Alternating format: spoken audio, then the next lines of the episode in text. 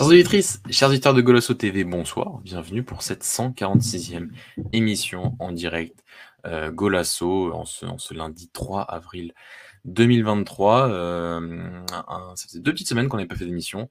Euh, c'est vrai que la semaine dernière, c'était pas forcément propice lié à la trêve internationale. On avait bien parler de la, trêve et de notre chère sélection euh, avec les débuts de Roberto Martinez. On C'est une petite semaine pour revenir et, attendre le retour des, championnats, mais euh, pas que, pas que, parce que vous l'aurez compris, on, travaille aussi un peu plus en, sujet cette année euh, pour vous. Et, et, donc on a trois beaux sujets, un bon sujet assez dense à, débattre avec, avec mes chers collègues et, deux autres sujets un peu plus sur, sur l'actualité du, du football portugais, notamment du championnat portugais.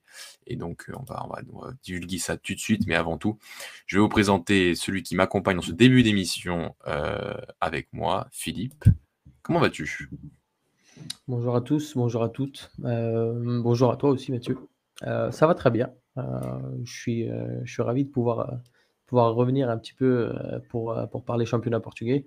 Donc, et puis, on a, on a des sujets vraiment sympas aujourd'hui à, traiter. Donc, vraiment ravi d'être là ce soir. Et donc, il nous rejoindra tout à l'heure. Euh, il, a, il, a, des choses importantes à faire un petit peu avant. Euh, donc, euh, il nous rejoindra tout à l'heure. C'est Alex qui, qui, sera bien évidemment là pour parler d'un sujet qui, bah, qui voilà, gère quand même pas mal de, de, temps sur, sur Golasso depuis, depuis presque 4 ans bientôt, hein, qui est autour de, la formation portugale. On va débattre avec Philippe, avec Alex un peu plus tard dans l'émission. Est-ce que, enfin, où placer, où situer la formation portugaise parmi les, les formations, les meilleures formations mmh. euh, dans le monde. Certains diront que c'est parmi les toutes meilleures, d'autres seront plus, plus nuancés. Donc on, voilà, c'est le titre de, de, l'émission euh, principalement. C'est le gros débat de, cette 146e émission. Avant tout ça, on va discuter notamment de, de, deux petits sujets, euh, enfin un sujet d'abord qui, qui, va être autour de Nicolas Satamendi. Nicolas Satamendi, vous le savez peut-être ou pas, d'ailleurs est en fin de contrat à la fin de la saison, le champion du monde argentin arrive euh, donc à, la fin de son, contrat avec Benfica. La question est simple, faut-il ou non prolonger Nicolas Otamendi du côté de Benfica? Euh, Question de direction sportive. et on sera là pour en discuter bien sûr avec Philippe qui nous donnera aussi son avis. Et enfin, euh, et enfin, on aura aussi un petit sujet sur le Sporting, bah, le Sporting qui traverse quand même la meilleure, peut-être la meilleure période de sa saison, à la fois en championnat et à la fois en, Coupe d'Europe, euh, avec cette qualification notamment avec quelques semaines face à Arsenal, euh, un enchaînement de victoires, un enchaînement de victoires sans prendre de but aussi pour le grand retour, peut-être du Sporting, peut-être sur, sur, le podium d'ici la fin de la saison. On va aussi un peu en, en discuter en fin d'émission et entre ces deux débat.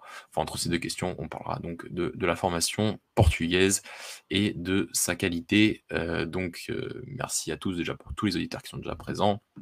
N'hésitez pas donc à envoyer vos questions, vos remarques, vos commentaires, vos blagues, bien sûr. Hein. On est là pour ça, à liker et à, liker les, différentes vidéos et, euh, après vous connaissez la musique. Donc on va commencer tout de suite, Philippe. Euh, je vais te lancer puisque ce débat te, concerne. On va parler de Nicolas Otamendi, champion du monde argentin. Euh, J'aime bien. Tu peux répéter? Champion du monde argentin. Pourquoi t'aimes ça J'aime bien. J'aime bien quand tu dis ça. Euh, qui donc voilà, c'est bah, actuellement le seul champion du monde que Benfica a. il a fallu en avoir deux. Otamendi capitaine de, capitaine de Méfica. 34 euh, ans, si je dis pas de bêtises. Euh, peut-être même un peu plus, je sais plus. J'ai pas l'âge exact, là, je t'avoue. Euh, donc, je, Mais on, doit être dans, dans, ces eaux-là. Et 15 millions d'euros en 2020, 35 ans. il vient de les fêter il y a, quelques, il y a deux mois. il vient de donc, donc vient de fêter ses 35 ans, acheté donc à 32 ans 15 millions d'euros. On avait beaucoup débattu à l'époque. Je me souviens pas m'être trompé, mais avoir quand même si un peu quand même, de l'avoir un peu euh, traité d'arnaque à l'époque euh, pour son début de saison à Benfica. Après, j'estime toujours 15 millions d'euros pour un joueur de 32 millions, de 32 ans, euh, c'est cher. on va pas revenir là-dessus, on va revenir sur, le futur. Nicolas Otamendi qui fait peut-être la meilleure saison finalement les deux dernières étaient très bonnes. cette, saison-là est, excellentissime de la part de l'Argentin. Euh, aussi rôle de grand frère, on a souvent parlé aussi par rapport à, l'éclosion à côté de d'un certain Antonio Silva. Philippe, voilà, je vais te donner la parole. Euh, est-ce qu'on doit, à la fin de la saison, prolonger Nicolas Otamendi du côté du euh, club de la Louse Bah, je pense que c'est une question qui est, très compliquée, et je pense que si ça n'a pas été fait, c'est parce qu'il y a vraiment, beaucoup de de pour et de contre qui sont qui sont en train d'être débattus en coulisses. Hem et je pense que même au sein des supporters, heu, il y en a qui sont pour, il y en a qui sont contre et en soi les 2 les 2 les 2 versions sont sont plausibles. Heu, maintenant, il y a plusieurs, critères à prendre en compte. C'est-à-dire que si, on si on fait vite fait un un pour et contre, heu, bah, pour dans les pour, on sait que ce qui t'apporte aujourd'hui, c'est-à-dire, c'est, heu, dans le vestiaire, sur le terrain, c'est un leader, heu, c'est le capitaine. Comme tu l'as dit, il a il a parrainé, le petit garçon et si si Antonio Silva est à ce niveau-là, c'est en grande partie, grâce à à Nicolas Otamendi. Après, il y a y a y a tout ce côté, heu, ce côté leadership, heu, ce côté performance aussi parce que tu peux avoir du leadership et pas être au niveau. Lui, il arrive à allier les 2 heu, pour le moment. Donc il y a y a ce genre de choses que tu peux perdre, si, si jamais tu ne tu ne le prolonges pas. Maintenant, il y a aussi, heu, plusieurs facteurs à prendre en compte, de dans l'autre sens. Heu, c'est-à-dire qu'il y a son âge, 35 ans déjà, c'est un âge assez avancé, surtout pardon pour les idées de football de de Schmitt où bah, il faut être, complètement, concentré, il faut être complètement, fit, donc pour le coup, pour l'instant, c'est le cas et et heureusement d'ailleurs. Il y a une concurrence qui, je pense, va va s'accroître, heu, une, des des jeunes qui par rapport à lui, qui sont plus jeunes du coup. Heu, on a déjà parlé d'Antonio Silva, mais on a on on a qui est qui est prêté, heu, à Gil Vicente et qui finit, finit très bien la saison, avec Gil Vicente. C'est peut-être un des meilleurs joueurs de l'effectif. On a un Lucas Veríssimo qui va très certainement revenir, petit à petit de sa blessure. Alors je pense qu'il faudra une une bonne prépa physique, heu, pour qu'il se pour soit au niveau et voir s'il aura pas perdu sa confiance parce qu'avant sa blessure, heu, bah, c'était un très, très bon joueur. Heu, on a Jean-Vitor qui est prêté, qui a fait quelques matchs à Nantes, alors quelques matchs en centrale, quelques matchs à droite aussi parce que, les centraux que sont, Palois, Girotto et Castelletto sont des centraux qui sont déjà bien intronisés dans les idées de de et du coup, bah, il préfère faire parler la vitesse de Jean-Victor en le mettant arrière droit et apparemment la saison est plus ou moins mitigée. C'est pas pas catastrophique, mais c'est pas foufou non plus. Donc heu, pareil, heu, à voir avec, avec une prépa et bah, il y a Mourad aussi qui est qui est là pour l'instant comme 3e, 4e central. Heu, je sais pas si on moi je pense qu'on va en vendre un. Alors je pense qu'on va certainement vendre, Mourad si il y a pas un il y a pas un un mastodonte qui vient chercher, heu, Antoine Silva, ce qui est probable également. Donc heu, moi j'ai pas de j'ai pas de réponse à te donner oui, non. Heu, déjà parce je que j'en étais convaincu que tu aurais pas ouais, c'est ça fait un moment qu'on en parle même, chez nous, en off. Chacun a a plus ou moins ses versions. Moi, j'arrive pas à me prendre à prendre de décision et c'est pour ça que je travaille pas au sein du du board non plus. Mais heu, mais parce que je trouve que c'est une solu c'est une, hem, c'est une, heu, une décision qui est complexe. Parce qu'il faut pas oublier aussi qu'on est un club dans un pays, qui a du mal à fermer les cycles et je me dis: «Est-ce que c'est pas la meilleure chose de le laisser partir au à au pic de sa forme, au moins chez nous?» Je parle pas au sein de la carrière parce qu'il a eu des il a eu des belles, des belles saisons, que ce soit, heu, chez les rivaux ou même à Valence, hem, ou même à Vélez carrément.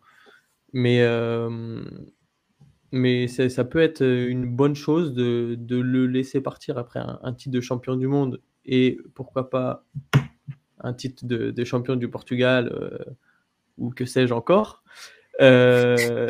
Donc donc je sais pas, je pense pas que qu'on ait, heu, qu'on ait investi dans des gars comme Jean-Vitor et Veríssimo. Bon après Veríssimo ça a été et avec la blessure ça a été, heu, pas forcément comme on voulait. Même Mourad au final qui a coûté 6 millions et demi. il me semble. Donc, je pense qu'il y a un projet derrière. et puis, enfin, il y a encore des, il y a encore beaucoup de jeunes qui, qui poussent à la porte. Tu vois, par exemple, le, recrutement de, de Lenny Lacroix, c'était aussi pour préparer le futur. de base, Thiago Coser aussi, mais ça se passe pas comme prévu. Ouais. Et, et, même, il y, a un, il y, a un petit jeune aussi américain là, qui a signé il y a, deux, trois semaines, je crois. donc, mais bon, je crois que lui, il a 15 16 ans, il me semble. Donc voilà, le, je pense que le poste de central est un poste où on a quand même pas mal de solutions. Maintenant, comme je t'ai dit, c'est très très compliqué de prendre une décision là-dessus parce que sportivement, il t'apporte encore quelque chose de très bien cette saison. maintenant, tu n'es pas à l'abri que, par exemple, l'année prochaine, tu vendes Antoine Silva. Est-ce que si tu mets Morat à côté, si tu mets Vries, si moi, je pense que Thomas Araújo aura sa, sa, carte à jouer, mais euh, c'est pas dit que ça se, ça se, ça se porte aussi bien. Donc, euh, c'est une, je te dis, c'est une décision qui est très compliquée à prendre. Il y a des pour, il y a des contre. Euh, je sais pas toi ce que tu en penses. Mais, euh, avant de demander, Philippe, j'avais une question à te poser. Est-ce que tu es étonné tout de même de son niveau post-Coupe du Monde? Euh, dans le sens euh, où il aurait pu quand même avoir, euh, quand même pas forcément une totale baisse de niveau, mais une légère baisse de niveau, une légère baisse de, de, de déconcentration, de, voilà, de décompression par rapport à, un tel objectif atteint dans une, dans une carrière. Euh, de, de, son niveau qui me semble totalement inchangé depuis, depuis le début de la saison, que ce soit pré-Coupe du Monde, pendant la Coupe du Monde et après la Coupe du Monde. Euh, je veux avoir ton avis là-dessus, est-ce que ça t'a étonné par rapport, par rapport à ça? Post-Coupe du Monde, non parce que j'ai l'impression que. Alors, il faut savoir que c'est un gars que j'aimais beaucoup avant, à Vélez, par exemple. J'ai détesté par la suite, forcément. Puisque tu as mis des joueurs 2010 et 2014 à Porto. Pour, voilà, pour, la petite anecdote. j'ai appris à, à réapprécier à, à, Valence, forcément, le joueur, je parle. Hein à partir du moment où il est passé à Porto, euh, c'était plus possible euh, de, pour moi de, de, saquer l'homme, tout comme euh, Jean-Mal, au final. et, c'est un truc que je pourrais pas effacer de, ma tête. Néanmoins, je, je, loue quand même leur, leur qualité à être, à être à 100% avec le club et à tout donner. Et au final, c'est deux des, des, meilleurs joueurs de l'effectif cette année. Mais je, je pardonne, mais je n'oublie pas. Euh, et c'est un joueur qui a toujours eu, je lui ai toujours trouvé des, énormes qualités. Moi, je suis un petit peu le championnat argentin et je le connaissais déjà un petit peu à Vélez, euh, tout comme euh, n'importe quel joueur de football manager aguerri. et forcément, les saisons à Porto et à Valence ont fait comprendre que le, monsieur était, quelqu'un de très fort. J'étais très surpris de son niveau quand il arrivé. Enfin, il n'était pas au niveau d'aujourd'hui, parce qu'aujourd'hui, je crois que c'est sa meilleure saison chez nous. Mais, euh, mais il a très rapidement mis les gens qui étaient un petit peu sceptiques dans sa poche. Euh, ceux qui ont réussi à pardonner. Je sais que Dany, un peu comme moi aussi, euh, on en a déjà parlé. S'il n'était pas passé chez le rival, ça serait peut-être un de nos joueurs préférés. Parce que le gars donne tout, parce que, tu vois, par rapport à ce que tu disais, c'est l'accomplissement d'une vie et de remporter un mondial mais comme l'impression que c'est un, objectif vital euh, chez, les, Argentins, et encore plus euh, cette génération-là, euh, le fait de pouvoir la donner à Messi, bah, la preuve en est son tatouage, où le gars s'est tatoué Messi quand même. Après, il a plusieurs séries aussi dans, le dos, donc on n'est pas à ça près. Mais, mais c'était vraiment super important, et on peut se dire, ouais, les gars, ils vont revenir, ils vont débrancher. Bon, Enzo a complètement pété un câble, s'en est suivi après tout le, toutes, euh, toutes ces, ces, nouvelles.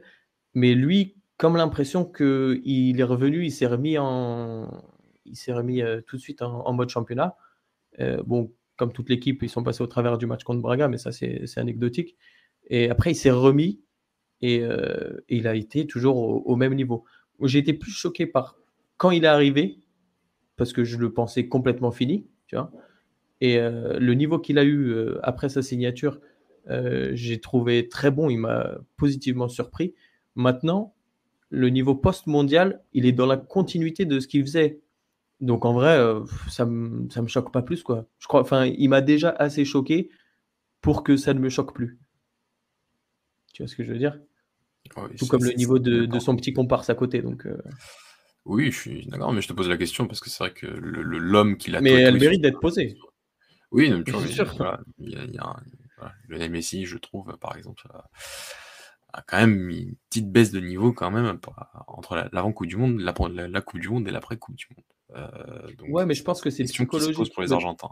Ah, mais c'est psychologique et je pense que ça arrive plus, régulièrement que, que, l'on pense. Il y a des accomplissements qui font qu'ensuite, euh, c'est un, métier et un, environnement si exigeant que, même pour les plus exigeants d'entre eux, euh, on peut, euh, voilà, on peut se laisser aller on peut à un moment euh, avoir voilà, un petit peu baisser son niveau d'exigence, baisser son niveau de, concentration et, finalement ton, niveau global baisse un petit peu et c'est ce qui aurait pu arriver à Otamendi. Je trouve que voilà, le fait de, je trouve qu'il n'y a, aucune différence entre son niveau qui, démontre cette saison est, un, sacré compliment en fait à lui faire sur le fait que garçon, est un, cet homme est un, est un professionnel exceptionnel et, euh, et, il le démontre aujourd'hui. Et après, c'est vrai qu'il y a encore des, des, des, grands objectifs à chercher cette saison parce que à 35 ans, il peut faire, ouais, il a gagné la Coupe du Monde et il peut quand même gagner le titre qu'il n'a pas gagné avec Béfica, c'est-à-dire le titre de champion, et faire une demi-finale, ce qui n'a plus été fait pour un club portugais en Ligue des Champions depuis 2004 et, et, et, le FC Porto de, de José Mourinho.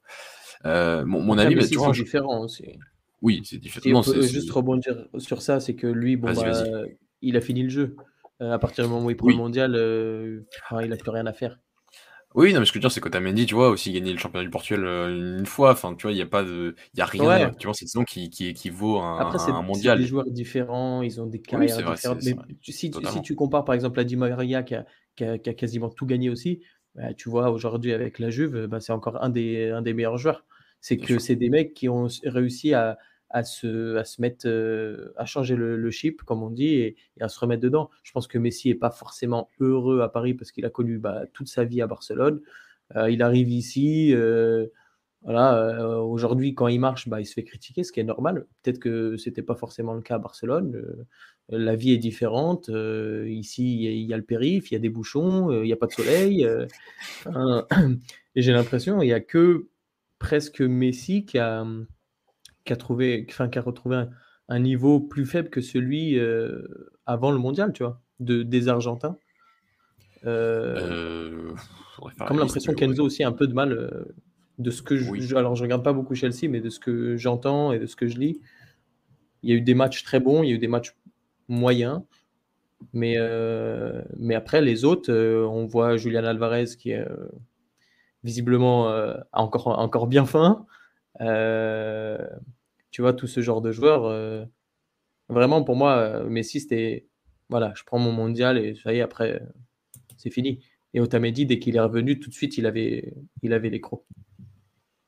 Donc vas-y, tu, tu, me disais toi par rapport à ton ressenti. Non, mais par, rapport, à Otamendi, tu vois, je suis, je suis, je suis totalement d'accord sur le fait que je pense qu'il y a, on peut trouver le même, le, le même nombre enfin, de, le même nombre d'arguments pour que le nombre d'arguments contre sa, sa prolongation. Dans le sens, et voilà, être contre sa prolongation ne veut pas dire être contre le joueur ou ne pas ou manquer de, de respect pour ce que ce garçon a fait ces dernières, ces, ces deux dernières saisons, notamment à Béfica. Au contraire, euh, c'est juste que, que, euh, y a quelque chose que tu as bien dit, qu'au Portugal on a beaucoup de mal, c'est partir au bon moment et partir euh, voilà après potentiellement une saison qui, qui, restera de toute façon très belle pour Béfica, pour lui d'ailleurs avec la Coupe du Monde, mais ensuite en club avec Béfica par rapport à tout ce que cette équipe a montré cette saison. mais que voilà, c'est prolonger pour prolonger, ça sert pas, ça sert pas forcément à grand chose. Et que surtout, euh, surtout voilà, tu as, une relève, une relève qui est, qui est, qui est importante, dans le sens où, euh, comme tu l'as dit, tu as, as, un Morato qui, qui peut entrer dans cette équipe et qui attend d'entrer dans cette équipe. Et est-ce que c'est pas pour lui, on verra l'année prochaine s'il a plus de temps de jeu, mais est-ce que ce serait pas, voilà, cette saison-là n'était pas la sienne et finalement il se, l'est fait choper par rapport à Antonio Silva à cause de sa blessure en début de saison. Mais ouais. euh, ça reste encore un défenseur de, de, de très grande qualité. Jean-Victor, j'attends d'en voir plus. Je te cache pas que j'ai pas vu ses matchs à Nantes, mais euh, j'attends d'en voir plus. Un Lucas Verissimo, j'ai très peur que voilà que son histoire soit un peu finie du côté de Béfica aussi, parce que ça reste un joueur euh, qui était qui montre de, très bons indicateurs, mais qui, euh, enfin, on peut pas savoir si c'est vraiment le relevé de sa blessure parce que depuis il a quasiment pas joué. Enfin, donc ce qui, d'ailleurs, ça peut se comprendre par rapport au, à, je trouve, voilà, le, la volonté de Schmidt de faire confiance à une charnière centrale type et, de vraiment s'y tenir, pas qu'en défense centrale d'ailleurs. Je pense qu'il aime beaucoup son, son 11 de départ et il n'a pas trop envie d'en changer. Et, euh, ensuite, tu as surtout le cas Thomas Arrojo. Est-ce que ce sera pas trop tôt dès la saison prochaine de mettre Thomas Arrojo dans cette équipe? On verra. Euh, finalement, il y, y aura maximum qu'une demi-saison de très très bon niveau à Gilles. Euh, mais est-ce qu'un deuxième prêt dans une équipe avec un peu plus compétitive, avec d'autres ambitions, que ce soit au Portugal, que ce soit en, Europe, ne, pourra pas le favoriser? C'est des vraies questions de direction sportive qui, qui se posent et qui et qui, qui sont qui sont intéressantes à suivre. Après, Otamendi, est-ce que cette saison c'est pas une saison vraiment voilà comme je dis c'est qu'il il va finir la saison en, en, sur-régime et que la saison prochaine bah naturellement tu vas arriver sur tes 36 ans, tu as tout gagné finalement.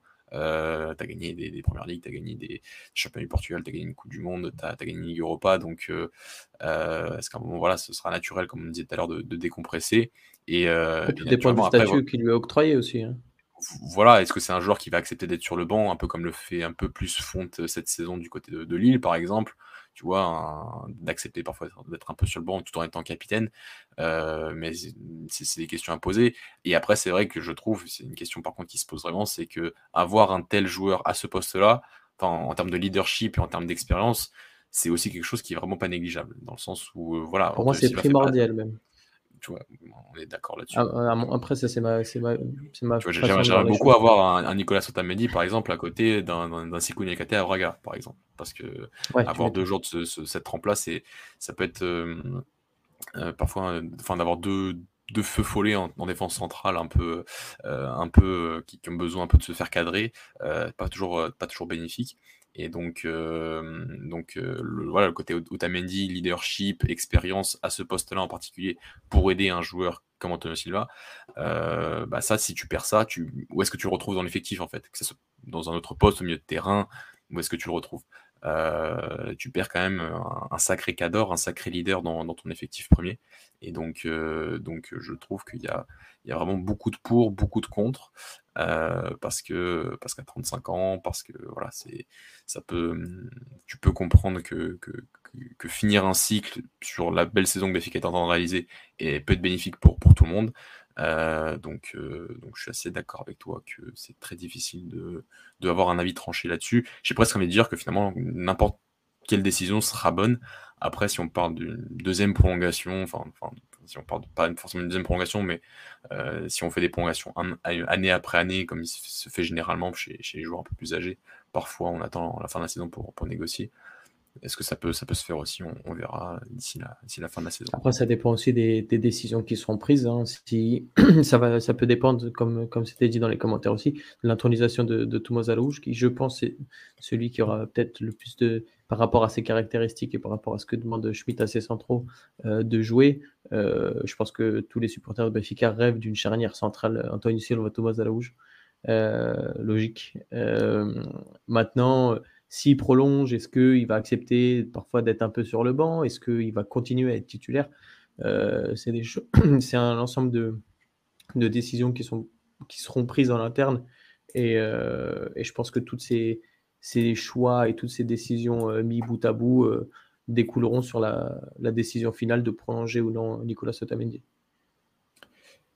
Et bien pour finir ce débat, on a que notre, notre troisième larron qui vient d'arriver. Alex, comment vas-tu? Salut les gars, ça va? Très bien, et toi? Est-ce qu'on m'entend bien avec le micro? Ouais, très bien. Oui, on t'entend bien. Magnifique. Non, bah, j'écoutais un peu votre, votre débat sur Otamendi et c'est vrai que qu'il y a pas mal de, de, pour et de contre. Maintenant, euh, euh, moi je pense que, que, pour éviter de faire comme souvent d'équipes font, c'est-à-dire ne pas savoir anticiper euh, une fin de cycle, bah, c'est important de, ne pas le prolonger, pas parce qu'il n'a pas, pas de niveau, au contraire, c'est peut-être c'est peut-être l'un des meilleurs, ou si ce n'est le meilleur défenseur euh, du, Portugal. Mais j'ai peur que si tu le prolonges, tu t'amènes beaucoup plus de pépins plutôt que de, bonnes choses. C'est-à-dire que bah, je vois pas ce que tu pourras faire de, de, d'un mec comme Luca Verissimo, de, Morato, de, de plein de joueurs qui attendent qu'une chose, c'est de jouer.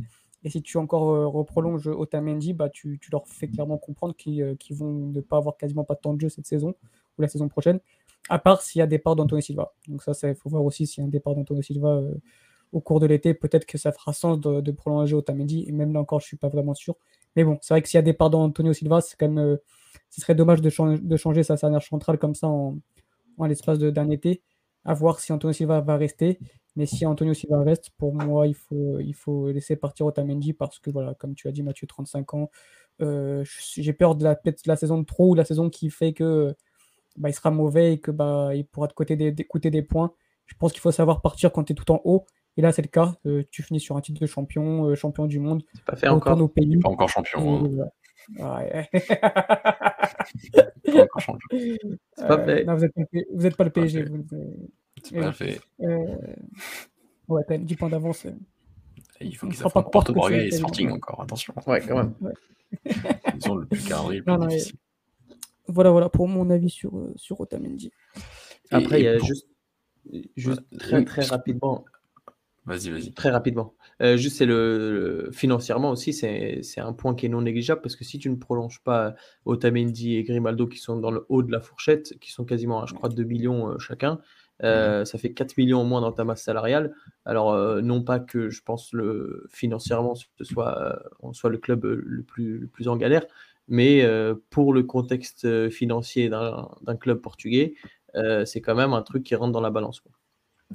Tout à fait, c'est un très bon argument, ça, Philippe. C'est vrai. on part du plus tout à fait. Est-ce que vous avez non, des questions, toi? Ben, j'allais poser une question parce que c'est Simon qui, qui, qui, qui, lève le point sur, euh, sur l'absence potentielle d'Etamendi. Ben, pas potentiel d'ailleurs, il sera absent lors du match aller face à l'Inter. Euh, je vous lance là-dessus rapidement. Est-ce que les craintes par rapport à ce match et par rapport à cette absence bah, sont, sont, sont, sont, légitimes par rapport finalement à sa saison et par rapport à tout ce qu'il apporte? Et euh, qu'est-ce, que tu, qu'est-ce que tu en penses, Philippe? Alors oui, bah ouais, forcément. Des, des, craintes, on en a mais euh, j'en aurais plus si le match aller était à San Siro. Euh, je pense que ça va être Molat qui sera titulaire, à mon avis. Euh, et parfois, il a des sauts de concentration. Et, et j'aurais peut-être, avec l'ambiance d'un San Siro, tout ça, j'aurais peut-être eu un peu plus peur si c'était l'aller là-bas. Maintenant, je me dis, chez nous, c'est peut-être un environnement un peu plus propice pour qu'il pour soit un peu plus à l'aise. Euh, donc je pense que les deux joueurs ont, assez de qualité pour, pour, bien fonctionner. Maintenant, ils vont avoir un duo, je pense, Lotaro-Lukaku. Euh, je pense que Lukaku devrait, commencer à la place de Dzeko, euh, qui va être compliqué à gérer. donc, on verra, ce sera un bon test. Et, et puis on verra aussi comment l'équipe se comporte sans son, sans son leader sur le terrain. Euh, ça devrait être, je pense, euh, ou Jean-Marie ou, Rafa qui devrait prendre le, brassard. Euh, peut-être Rafa, je crois qu'il est deuxième. Donc, donc avoir aussi, par exemple, s'il y a un 10-15 minutes, pas plus, j'espère, de, flottement, voir comment l'équipe réagit, comment, comment on arrive à recevoir ça, parce que c'est pas, pas ton gardien avec son charisme de mollusque qui va te, va te rassurer. Hein ça, dit les termes du côté de. Ah oui, oui, bah, avec, le gardien, oui, toujours. Euh, finir aussi par euh, Azor78 qui nous dit que Ketchalanoglu ne sera pas là aussi côté Inter pour, pour le match aller. Donc euh, ça s'équilibre un petit peu, c'est vrai. je pense qu'on a fait comme une petite demi-heure sur Otamendi tout seul, c'est beau. et comme on est un peu trop dépiplettes, on va enchaîner sur le deuxième débat, enfin sur le débat, le débat, le titre de notre émission. On a attendu Alex pour pour en parler, euh, parce que c'est une question qui, voilà, la question de la formation euh, est une question centrale à, beaucoup de nos émissions. Ces, ces, quatre dernières années, on en a beaucoup parlé. Euh, on a parlé beaucoup des, des, centres de formation, des différents, différents jeunes qui sont sortis, des jeunes qui se sont exportés ensuite à l'étranger et dont on, est fier. mais voilà, le, le titre de notre débat, il est, il est, simple, il est court, il est concis, mais il est, voilà, il est là. où situe la formation portugaise dans, dans le monde parmi les meilleures formations du monde, parmi euh, euh, les toutes meilleures, parmi les meilleures Ou est-ce qu'on est un peu surcoté? Bon, voilà, c'est des questions qu'on se pose, qui, sont, qui, qui, arrivent souvent sur les réseaux sociaux, qui arrivent souvent sur, sur différents débats. Euh, donc, bah, j'ai envie de donner la parole à Alex pour introduire ce débat, pour introduire sa, sa vision de la chose, et, et ensuite débattre entre nous avec Philippe et moi-même. Alex, Alors, de formation portugaise. Ouais, non, c'est, euh, je pense que pour déterminer si, euh, si la formation d'un pays est bonne ou pas, il y a plusieurs conditions et plusieurs facteurs à voir. Je pense que tout d'abord, c'est pas forcément les résultats parce que la forma les résultats au niveau de la formation, euh, c'est pas ce qui est la priorité pour moi. Je pense que c'est plutôt ce qui est sur le le nombre de joueurs qui arrivent en équipe première et surtout ensuite les ventes et plutôt ce que la formation te rapporte pour, pour ton club, parce qu'on sait à quel point les clubs portugais vivent de ça. C'est peut-être dire, la partie financière qui rapporte le plus aux clubs portugais et dont les clubs portugais dépendent le plus. Il y a d'ailleurs Sergio Conceição, c'est ça qui est assez drôle, qui nous avait dit il y a quelques années comme quoi sans formation, sans formation, le, football portugais n'existerait pas. Et c'est vrai que quand c'est assez cocasse quand tu sais que l'homme a quand même du mal à faire confiance à, certains jeunes. Et bref, mais pour revenir sur ça, c'est bah, déjà, je pense qu'en termes de, résultats, le, Portugal a déjà prouvé au sein de, des catégories jeunes, que ce soit le, Portugal, la sélection, mais aussi les clubs. On a vu bah, sur ces dernières années euh, le fait que Benfica a remporté la Youth League, Porto aussi, Sporting est dans Final Four. Euh, il y a plusieurs, plusieurs finales. Euh, Benfica a fait au moins 3-4 finales. Porto a fait au moins 2-3 demi-finales. Enfin voilà, les clubs portugais sont souvent présents, présents pardon, dans, dans, dans, le dernier carré de, de, la plus belle des compétitions chez les jeunes. Donc rien que ça, au niveau des résultats, c'est 7 sur 9. Ouais. C'est assez parlant. il n'y a que l'Espagne qui fait autant. Ouais, donc c'est rien qu'au niveau des résultats, c'est quand même assez parlant. Mais bon, pour moi, c'est pas le plus important. Le plus important, c'est ensuite le nombre de joueurs que tu, que tu emmènes en équipe première. Et là, que ce soit, euh, comment dire, que ce soit Braga, Porto, euh, que ce soit Braga, Porto, Benfica, euh, pour moi, il n'y a pas de débat. par exemple, il y avait, y avait une stat qui avait tourné aussi à une époque que depuis, depuis 2020, le Sporting a emmené 21 joueurs en équipe A et en équipe B donc des concepts assez professionnels. Ça, pour moi, c'est assez parlant. Euh, j'en compte même plus. Euh, au niveau financier, par exemple, euh, bah, je crois que sur la formation, depuis 2012, euh, au niveau des ventes, les, les, clubs portugais ont vendu pour plus de 1 milliard. Je crois que c'est 1 milliard 200. Euh, donc ça, montre à quel point euh, ça forme bien, parce que forcément, si tu formes bien, tes actifs seront plus, euh, plus avantageux et, plus élevés, parce que tes joueurs seront bien formés, justement. Et je pense que les clubs, les clubs étrangers aussi vont chercher les jeunes portugais parce qu'ils savent qu'ils sont bien formés. Et rien que pour ça, pour moi, c'est assez parlant. Et j'avais noté une stat, je crois qu'il faut que je la retrouve, sur par exemple... attendez, je la retrouve. tac, tac que par exemple Béfica, sur les, sur depuis, depuis, 10 ans, a vendu pour plus de 500 millions, donc c'est 547, le chiffre précis, c'est 547 millions pour, euh, pour des joueurs qui, sont, qui ont été formés au Seychelles et qui sont partis à l'étranger. C'est juste exceptionnel. Braga, Paris, Mathieu, tu pourras en parler plus que, plus que moi, mais depuis 2016, tu as des, bah, depuis que le, centre de formation, enfin plutôt que la formation, l'académie a été euh, mise en place, tu as eu pour plus de 100 millions de ventes, si je dis pas de bêtises, avec Pedro Neto 20 euh, et quelques millions, David Carmo 20 millions, Telinka 30 millions, Vitinha euh, le, plus récent, le plus récent 32 millions. Donc voilà, c'est, ça forme bien, les résultats parlent pour eux. Et au niveau financier, bah, tout ça fait que bah, ça prouve comme quoi les clubs portugais forment bien et que ça rapporte des sous, et ce qui reste le plus important pour le Portugal, parce que sans ces ventes-là, euh, les clubs portugais ne, ne, vivraient pas. Donc oui, je pense qu'avec tous ces éléments-là, euh, on fait partie des meilleures formations au monde.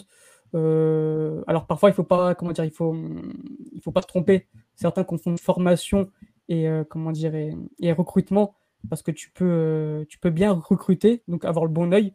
Et c'est ce qui se passe souvent en France, c'est-à-dire que les, les, bons joueurs ne passent pas au travers des, des mailles du filet les, bons joueurs sont souvent dans les centres de formation, mais ensuite ils sont mal formés parce qu'il n'y a pas les bons éducateurs, il n'y a pas les bons formateurs, et ensuite ils arrivent, euh, bah, ils arrivent peut-être euh, un peu trop tard ou euh, pas assez près pour le haut niveau. Au Portugal, je trouve quand même qu'il y a des bons formateurs, il y a des bons éducateurs, il y a des, vraiment des, professeurs au niveau des formations, et, c'est ça qui, est, intéressant parce que le portugais, et on le voit notamment bah, justement en, en Youth League, le portugais est déjà prêt très tôt. alors peut-être qu'il atteint son plafond de verre aussi très tôt. On l'a pu voir quand, des Renato Sanchez, des André Silva, des euh, je ne sais quoi, partent très tôt du Portugal et ils ont du mal ensuite à, franchir le cap. Mais une chose est sûre, c'est qu'avec l'instauration des équipes B en deuxième division, euh, le Portugal a vraiment euh, explosé en termes de formation et, forme très bien. Et rien que pour ça, pour moi, ça fait clairement partie des, des, meilleures, des meilleures formations du, du monde, ou d'Europe du moins. Merci Alex pour, pour ce, ce, bel argumentaire sur notre, sur notre belle formation. Euh, Philippe, je vais te lancer avant de donner mon avis. Euh, toi qui, qui bah, voilà, supporter de Béfica, on le rappelle, s'il faut le rappeler, euh, qui en a vu passer des jours de la formation et qui a vu passer aussi des titres, beaucoup de titres aussi hein, d'un point de vue collectif. Qu'est-ce que, qu'est-ce que toi tu, tu en penses? Ou placer notre formation d'un point de vue global au sein des formations, des meilleures formations européennes et mondiales? Bah écoute, déjà, je suis complètement d'accord avec tout ce qu'a dit Alex. Euh, en tous les cas, tout ce qui concerne la formation française, euh, portugaise, généralement, j'écoute. moi, je vous écoute, vous, tous les deux, et, et je bois vos paroles. pour rebondir sur pas mal de choses qu'il a dit, ouais, j'avais regardé sur les. Donc, du coup, 7 sur 9, nombre de fois où un, où un, club portugais atteint le, le dernier carré. Il n'y a que l'Espagne qui, fait, qui fait aussi bien que nous. Euh, avec notamment euh, des clubs comme euh, Barcelone, Real Madrid et Atlético Madrid, donc qui ont des moyens différents. C'est-à-dire qu'on est devant, devant des, clubs français, devant des clubs anglais, alors que certaines, des formations anglaises se portent bien, je pense à Chelsea notamment. et, du coup, pour un pays comme le nôtre, c'est assez parlant. Alors, bien sûr, je suis aussi d'accord comme Alex que le résultat est censé être secondaire dans ce genre d'échelon, euh, ceci dit, ça peut être un très bon indicateur de savoir où tu. Et il s'avère que pour les, les jeunes, euh, en club, la Youth League est peut-être la, compétition euh, reine. Donc forcément, c'est très important de, pouvoir se jauger. Les, les prestations aussi des, des sélections jeunes du Portugal sont, sont très parlantes, mais elles ne définissent pas tout, comme disait, comme disait Alex. Euh, par exemple, si on prend la France comme comparatif, qui, est une très bonne analogie, ils ont souvent de très très bonnes euh, sélections. Euh, c'est le cas des, U17, U19, Espoir. Aujourd'hui, quand tu regardes les listes des sélections françaises, tu dis mais c'est n'importe quoi. C'est n'importe quoi. Des, des U17, U19, quand tu regardes des Matistel, des Idé Redoué ou Elis Ben c'est des mecs qui sont titulaires dans leur club. Enfin, tel, non, pas au Bayern, mais il a quelques minutes. Euh, et, c'est des gars qui, au final, euh, en sélection, parce que les sélectionneurs ne sont pas forcément au niveau, parce qu'il n'y a pas de plan de jeu, euh, ils n'arrivent pas au, au, résultat escompté, parce qu'en plus, on leur met beaucoup de pression, étant donné le niveau qu'ils ont et les attentes qu'il y a. Donc, et ça, au Portugal, généralement, les, sélections, elles, sont, elles répondent présentes. Il y, a un, il y a un truc que j'aimerais bien souligner, c'est aussi le développement des plus petits clubs euh, en U23 et U19. Euh, tu vois, des clubs comme par exemple Stulil, qui avec euh, Bouteille ont été très très bons en, U23. Il y a des clubs comme Famalicão qu'on voit, euh, qu'on voit souvent, par exemple Leichange, Wieserl, Ruyav aussi qui avait, il me semble, qui avait inauguré un, centre d'entraînement tout neuf il y a quoi, un an ou deux, il me semble. T'as Casapi aussi qui espère être la, la, la, comment dire, après, après Sporting et, et BFK être le, le, troisième centre de formation un peu du coin de Lisbonne.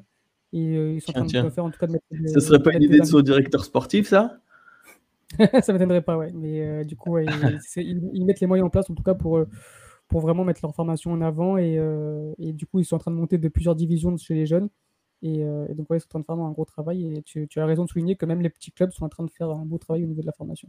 Mais tu vois, des clubs comme Alvel, Caleri, c'est des clubs où tu sais pas trop, même où Strel, tu vois, où, où tu sais pas trop où en sont leur, leur équipe une. Euh, et au final, euh, ils investissent euh, beaucoup chez les jeunes, tu vois, avec, chez les U23, chez les, chez les U19, alors qu'à une époque, le moins de petit, petit argent que tu avais, tu investissais dans l'équipe première ou dans des trucs parfois futiles, tu vois. Et aujourd'hui, ils comprennent qu'il faut structurer toute la formation et qu'en fait, ça se construit de bas en haut et pas d'en haut vers le bas, tu vois. Et bon, je pense que les idées sont bonnes, à voir si, si ça leur donne raison à tous tôt ou tard. mais même, voilà, comme tu disais, la, la, formation de Braga se porte, se porte très bien ces dernières années. Et on a avec nous un des, un des plus grands portés d'étendard du club, donc il pourra en parler mieux que nous. Quoi beaucoup trop de temps à passer à regarder euh, avec plaisir, néanmoins, ce centre de formation. Mais euh, après, je, suis d'accord avec toi. De quoi, de quoi? Je pas entendu. Cette année, les résultats sont, les, les, eh, cette année, les résultats sont un peu plus compliqués euh, au niveau de Ouais, ça, ça, ça, ça, dépend de quelles équipes. Hein. C'est un peu comme chaque Ça dépend des générations que tu as aussi. ouais. ouais. non, mais ça, aurait pu être pire ça aurait pu être mieux, mais je ne suis, pas, je suis pas complètement déçu. Et, et après, c'est vrai qu'il y a surtout le, Enfin, je pense que vous, vous y revenez tous les deux assez bien, mais euh, je, pour faire un argumentaire sur, sur la qualité de la formation, pour moi, il faut d'abord miser sur, sur, sur l'individuel. Qu'est-ce que, d'un point de vue des individus, qu'est-ce, que, qu'est-ce qui s'est passé à leur niveau-là? Donc, Alex a très bien parlé des ventes. Il y a, il y a un indicateur que je trouve qui est aussi, hein, qui est aussi intéressant et que, que j'ai retrouvé qui, qui, était sorti par le CIS il y a, il y a donc c'était en fin d'année 2022 et c'était sur voilà quels, quels sont les, les, joueurs formés au club qui évoluent dans donc un premier indicateur qui était dans les 31 meilleurs championnats europééens et un autre qui était dans les 5 meilleurs championnats européens. Et dans les 31 meilleurs championnats européens, tu as quand même 73 joueurs de Béfica, dont 7 qui, sont, qui, qui, qui, étaient en équipe première, et donc tu, fais la soustraction, et donc tu as une soixantaine de joueurs de Béfica qui, qui sont formés, et qui, enfin, qui, sont, qui évoluent en Europe, un peu partout, et qui, euh, qui sont formés à Béfica. Et je pense souvent à un exemple ces dernières semaines qui, est celui de Duke, l'attaquant d'Aberdeen, de, si je me trompe pas. Non, c'est pas Aberdeen. Euh, c'est Hibernian, euh, je crois. Hibernian, non, je crois toujours pas. Attends. De quoi, de quoi? Euh, notre, ami, notre, ami Louis Douk. Où est-ce que où est-ce qu'il joue désormais, Louis Schlappes euh, Aberdeen, si, si c'était bien Aberdeen. Ah, c'est Aberdeen. Euh, ouais, je, j'ai eu un doute, mais euh, qui, qui, pour moi est un joueur qui, bon, un bon petit attaquant de deuxième division portugaise. Alors après, on me dira que le niveau entre la Scottish Premiership, c'est pas pour faire offense à un, à un de nos amis, mais quand même, c'est pas non plus le meilleur championnat du monde. Donc, est-ce qu'il y a une immense différence?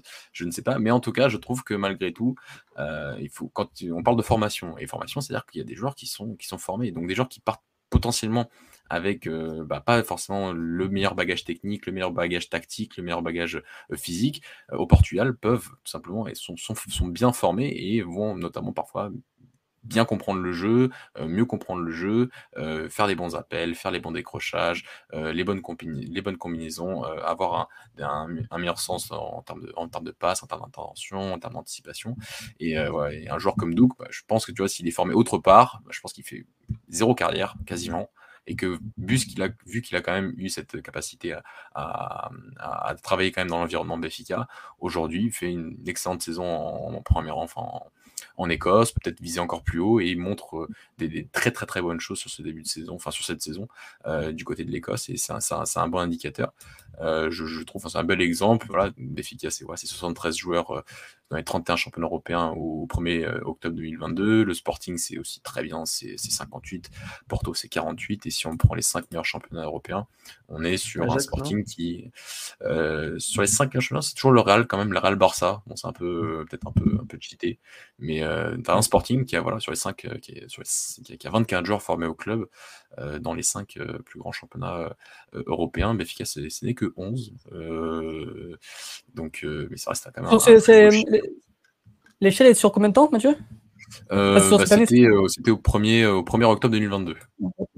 En début de saison, en début, en début de saison.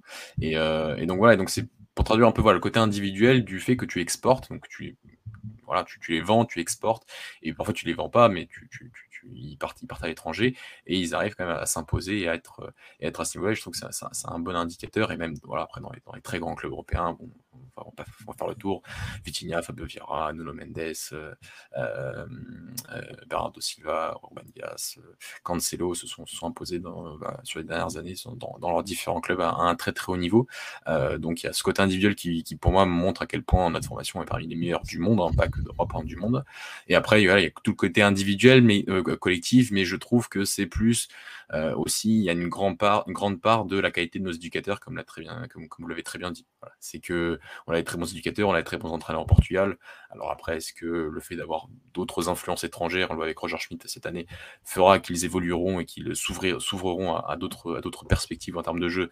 Euh, Ok, mais en termes de formation, euh, pour moi, les résultats en, Youth League sont, sont des véritables indicateurs du, de, très bons joueurs, très bien formés, mais aussi de très bons éducateurs qui ensuite sur le terrain arrivent à faire jouer, euh, arrivent à faire jouer ces, euh, différents joueurs euh, ensemble. Déjà un très très bon niveau, un très très bon niveau collectif à des âges qui sont quand même assez précoces, que sont entre, entre 17 et 19 ans pour, pour, pour la Youth League. Donc voilà, pour toutes ces raisons, je pense qu'on est un peu tous d'accord finalement. on est sur une formation portuelle qui fonctionne très bien et qui permet de vendre, oui, c'est vrai. le, le Portugal a besoin de vendre aujourd'hui, c'est le championnat au monde, peut-être au monde, je sais pas. Je, crois que c'est au monde, mais qui, a le, qui, est le plus dépendant. Enfin, les recettes des clubs sont, euh, je crois, 80% liées au Portugal aux, ventes de joueurs. Donc, euh, la en fait véritablement partie. C'est un moyen de d'avoir des joueurs de, de, grande qualité, des ventes encore plus chères, parce que comme tu as très bien dit, Alex, les trois meilleures ventes, voire même les quatre meilleures ventes de l'histoire du Sporting Club de Braga sont des ventes de joueurs euh, de, la formation, par exemple. Donc c'est dire euh, à quel point euh, cet aspect-là est important et à la fois, à la fois collectivement et, surtout individuellement quand on parle de, formation, je, trouve.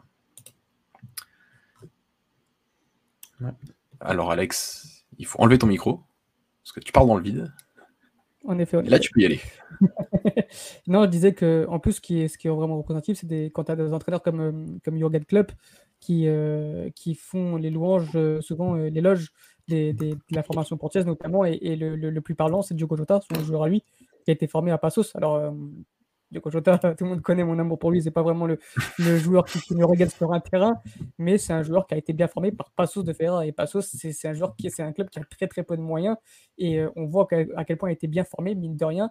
Et ça montre à quel point, bah, vraiment dans tous les clubs, même les plus petits, tu as Storil qui, qui l'a montré avec euh, Chiquinho, même s'il s'est blessé à Wolverhampton, il s'est fait des croisés malheureusement.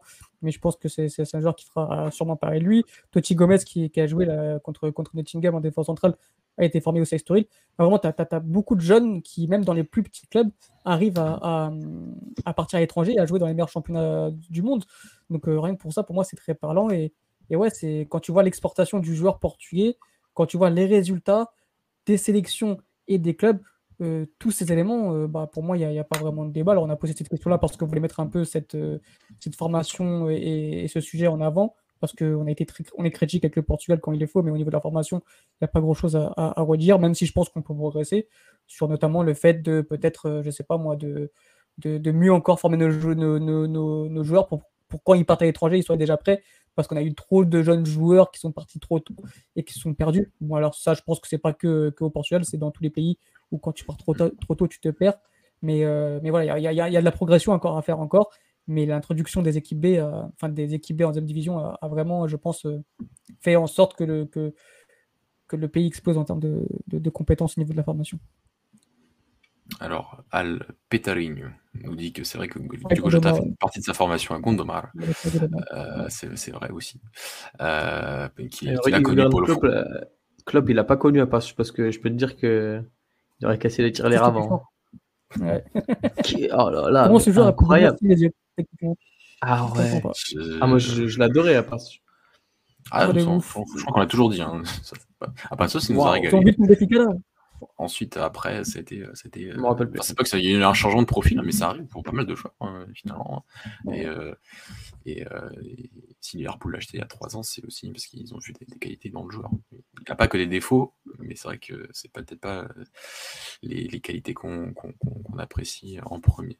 moi, je voulais revenir sur un point avant de te, lancer, Philippe, sur. sur je sais plus euh, il y avait deux choses en plus. Oh, ça arrive. Euh, parce qu'on a dit tellement de choses. Là, là, tu vas chercher, moi, tu vas trouver, mec. C'est oublié. ouais, là, je, vais, je pense pas que je vais, je vais trouver. Philippe, est-ce que tu as quelque chose à rajouter sur ce débat? Tant que ça me revienne.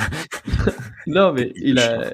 Ce que, disait, euh, ce que disait Alex sur l'intronisation des, des équipes en deuxième division, c'est très important, voire c'est décisif dans le développement des, des équipes jeunes et des jeunes en soi, parce que individuellement, euh, quand tu dois jouer, euh, quand tu es un attaquant euh, de 19 ans et que tu es frêle et que tu dois jouer des vieux briscards de 35 ans qui doivent forcément se tenir sur tous les ballons parce que eux ils jouent leur survie en deuxième division.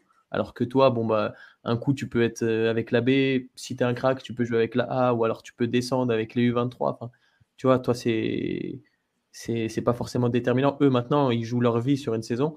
bah tu vas jouer différent. Déjà, tactiquement, ça va te demander d'être beaucoup plus discipliné.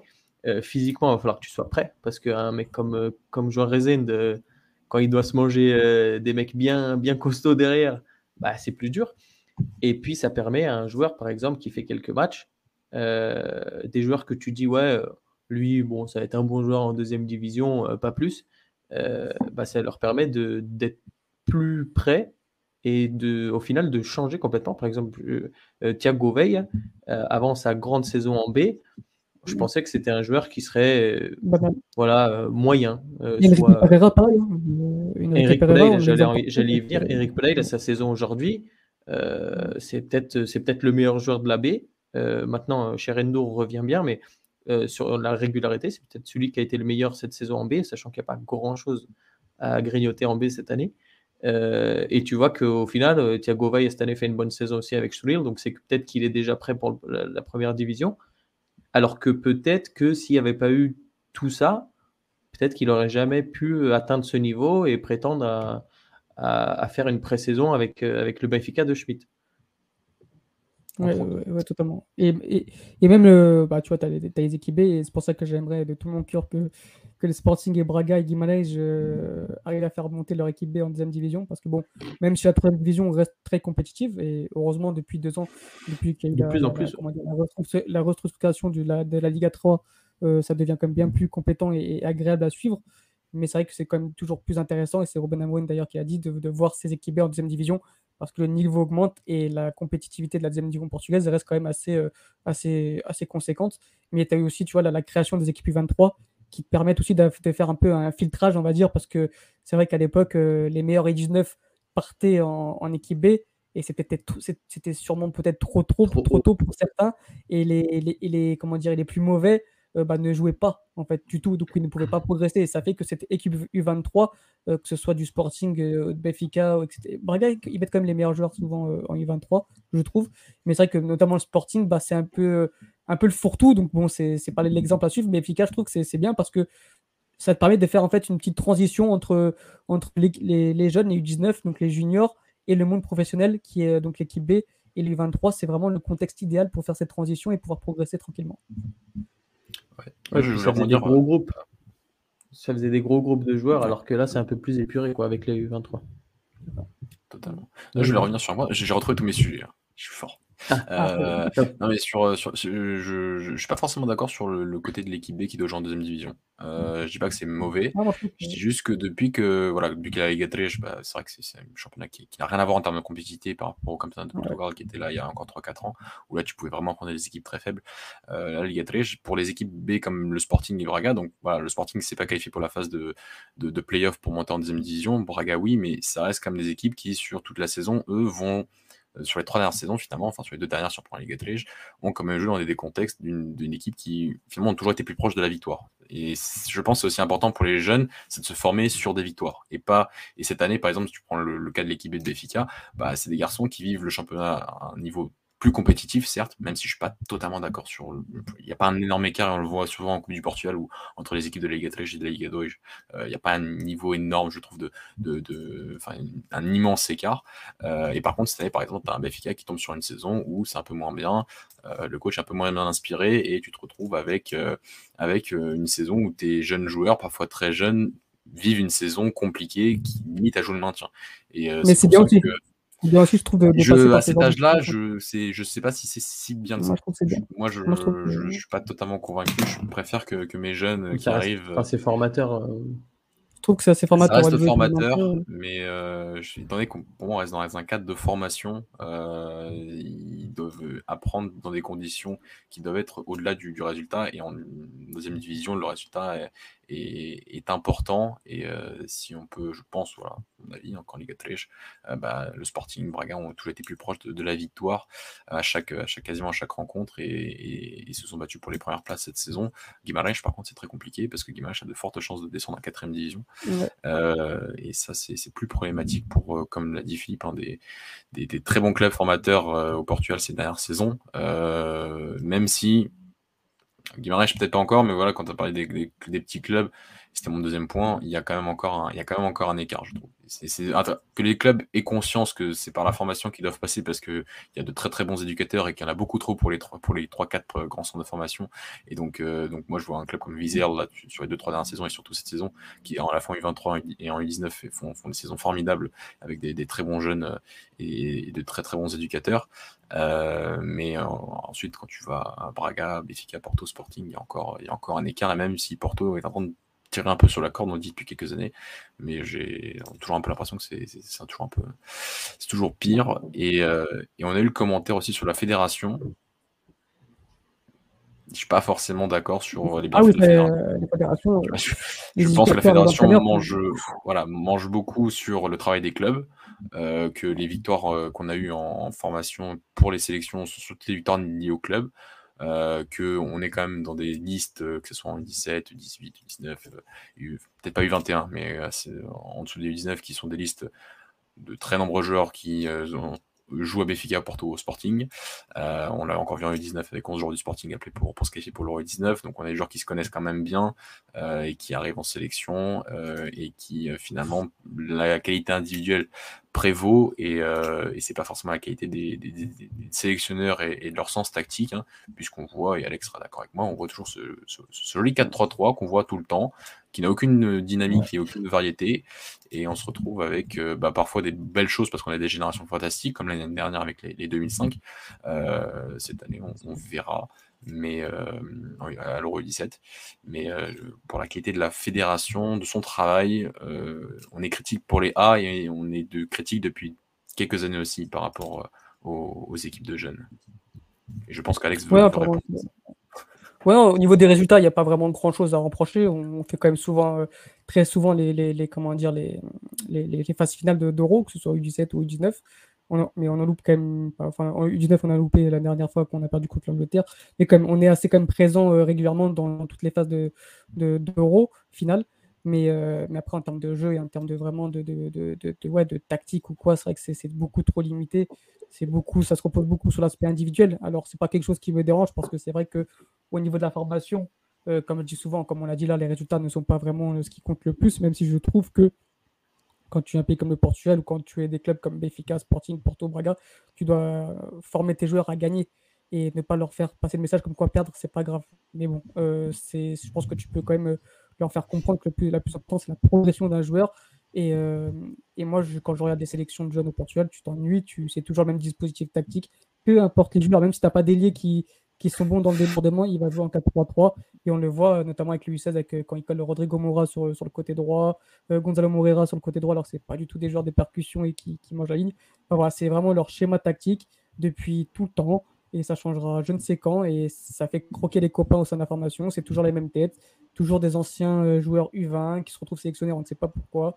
Voilà, enfin, c'est compliqué. Je pense qu'il y a vraiment tout à, à restructurer au niveau de la, sélection, au niveau de la formation. Maintenant, les résultats suivent, mais ce n'est pas le plus important. Euh, mais je trouve quand même que quand tu es un pays comme le Portugal, que tu as si bons formateurs dans les clubs, euh, chez les jeunes, c'est dommage d'avoir au sein de la sélection des, entraîneurs qui ne sont pas formateurs. Et, puis même, tu, les entends sur le banc de touche, c'est que de vraiment, je, on va gagner le duel, allez, va mettre le pied. Il n'y a aucun aspect tactique qui, qui, qui, est travaillé, j'ai l'impression.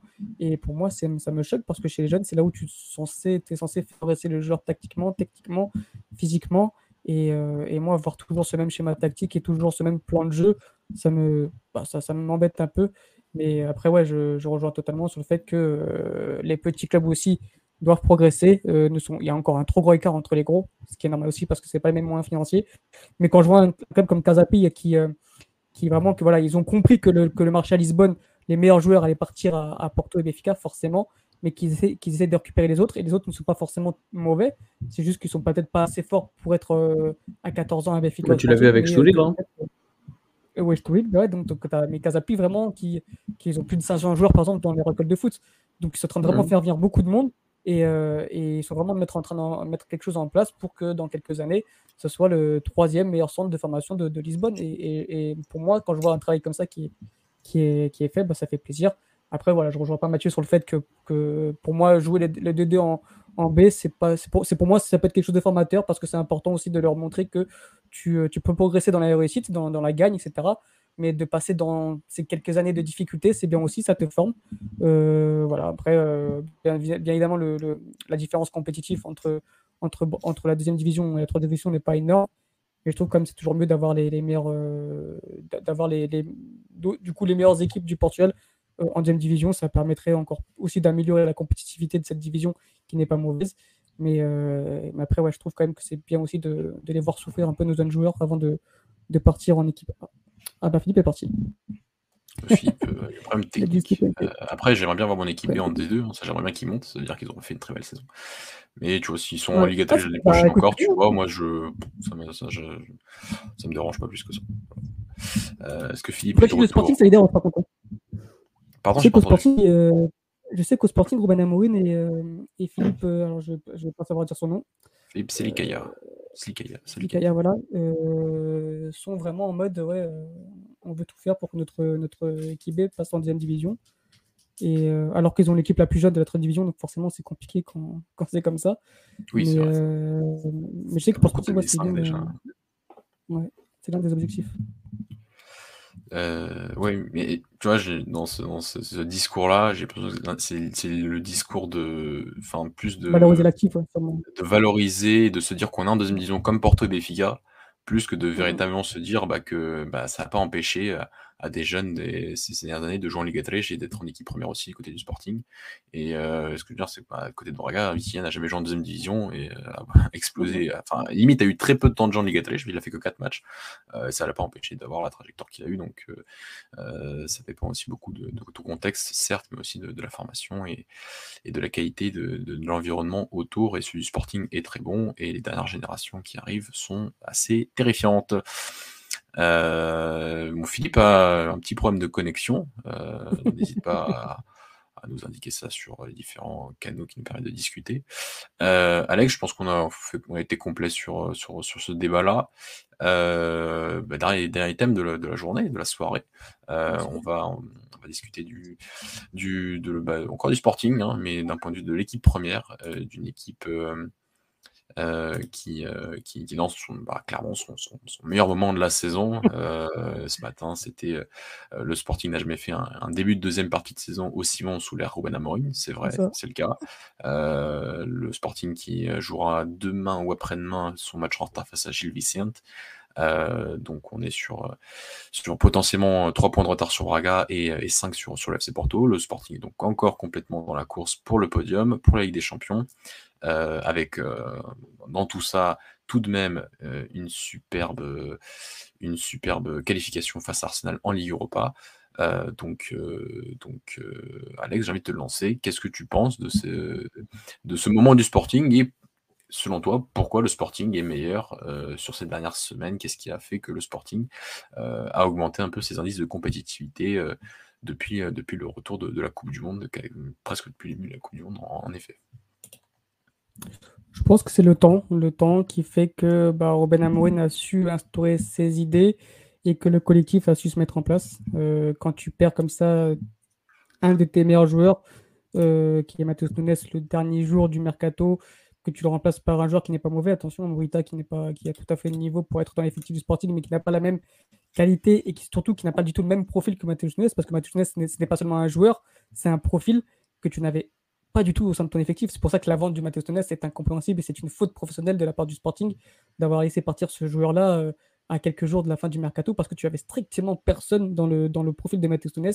Et je pense qu'il a dû avoir toute une restructuration tactique, euh, restructurer le, plan de jeu, mettre en place des, des, nouvelles idées, de, un, nouveau, comment dire, un, nouveau schéma de jeu. Et euh, je pense que ça a pris du temps. je pense que ça a pris du temps. Puis à côté de ça, il perd aussi Poro qui est bon, pour le coup, c'était plus récent, il a très bien su répondre à, cette, euh, à ce départ-là. Mais voilà, je pense que c'est le temps. Robin Amerin a pris du temps pour construire son équipe, pour trouver son 11, pour trouver ses, euh, ses plans de jeu, ses, ses, ses, sorties de balles, vrai, tout, tout, son, tout son schéma tactique et son, et son plan de jeu, tout simplement. Et, euh, et bah aujourd'hui, bah, le temps lui donne raison parce qu'aujourd'hui, il est en train de. Ouais, comme tu l'as dit, c'est la deuxième meilleure partie de saison depuis que Robin Amorin était là. Je crois que c'est sur 8 matchs, c'est cette victoire. Euh, ils ont su rattraper le, retard qu'ils avaient sur, euh, sur Braga notamment. Donc euh, voilà, je pense que bah, forcément, c'est aussi un. Comment dire Cette, saison qui. Je ne sais pas si elle est ratée ou pas, parce qu'au final, tu vas peut-être faire une saison blanche. bon, tu as comme ce parcours en Europe qui te sauve un peu la saison. Mais bon, on, fera le bilan, on en parlera de, à la fin d'année pour voir si c'est une saison ratée ou pas, mais c'est pas une saison réussie en tout cas.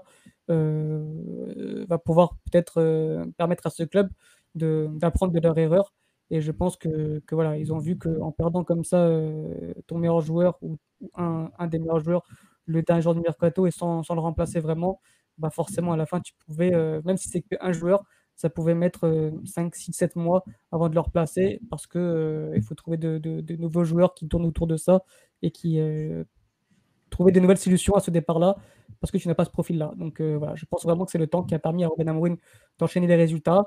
Euh, et de trouver son, sa meilleure équipe. Et là, en tout cas, bah, ce qui est bien, c'est qu'on va avoir une belle course à la troisième place, même deuxième place. Parce que, comme tu viens de dire, s'il gagne contre Gilles ce qui ne sera pas chose aisée, parce qu'il faudra gagner le match déjà. Et quand on sait que Gilles Vicente revient bien avec leur nouvel entraîneur, c'est, le match n'est pas gagné, loin de là.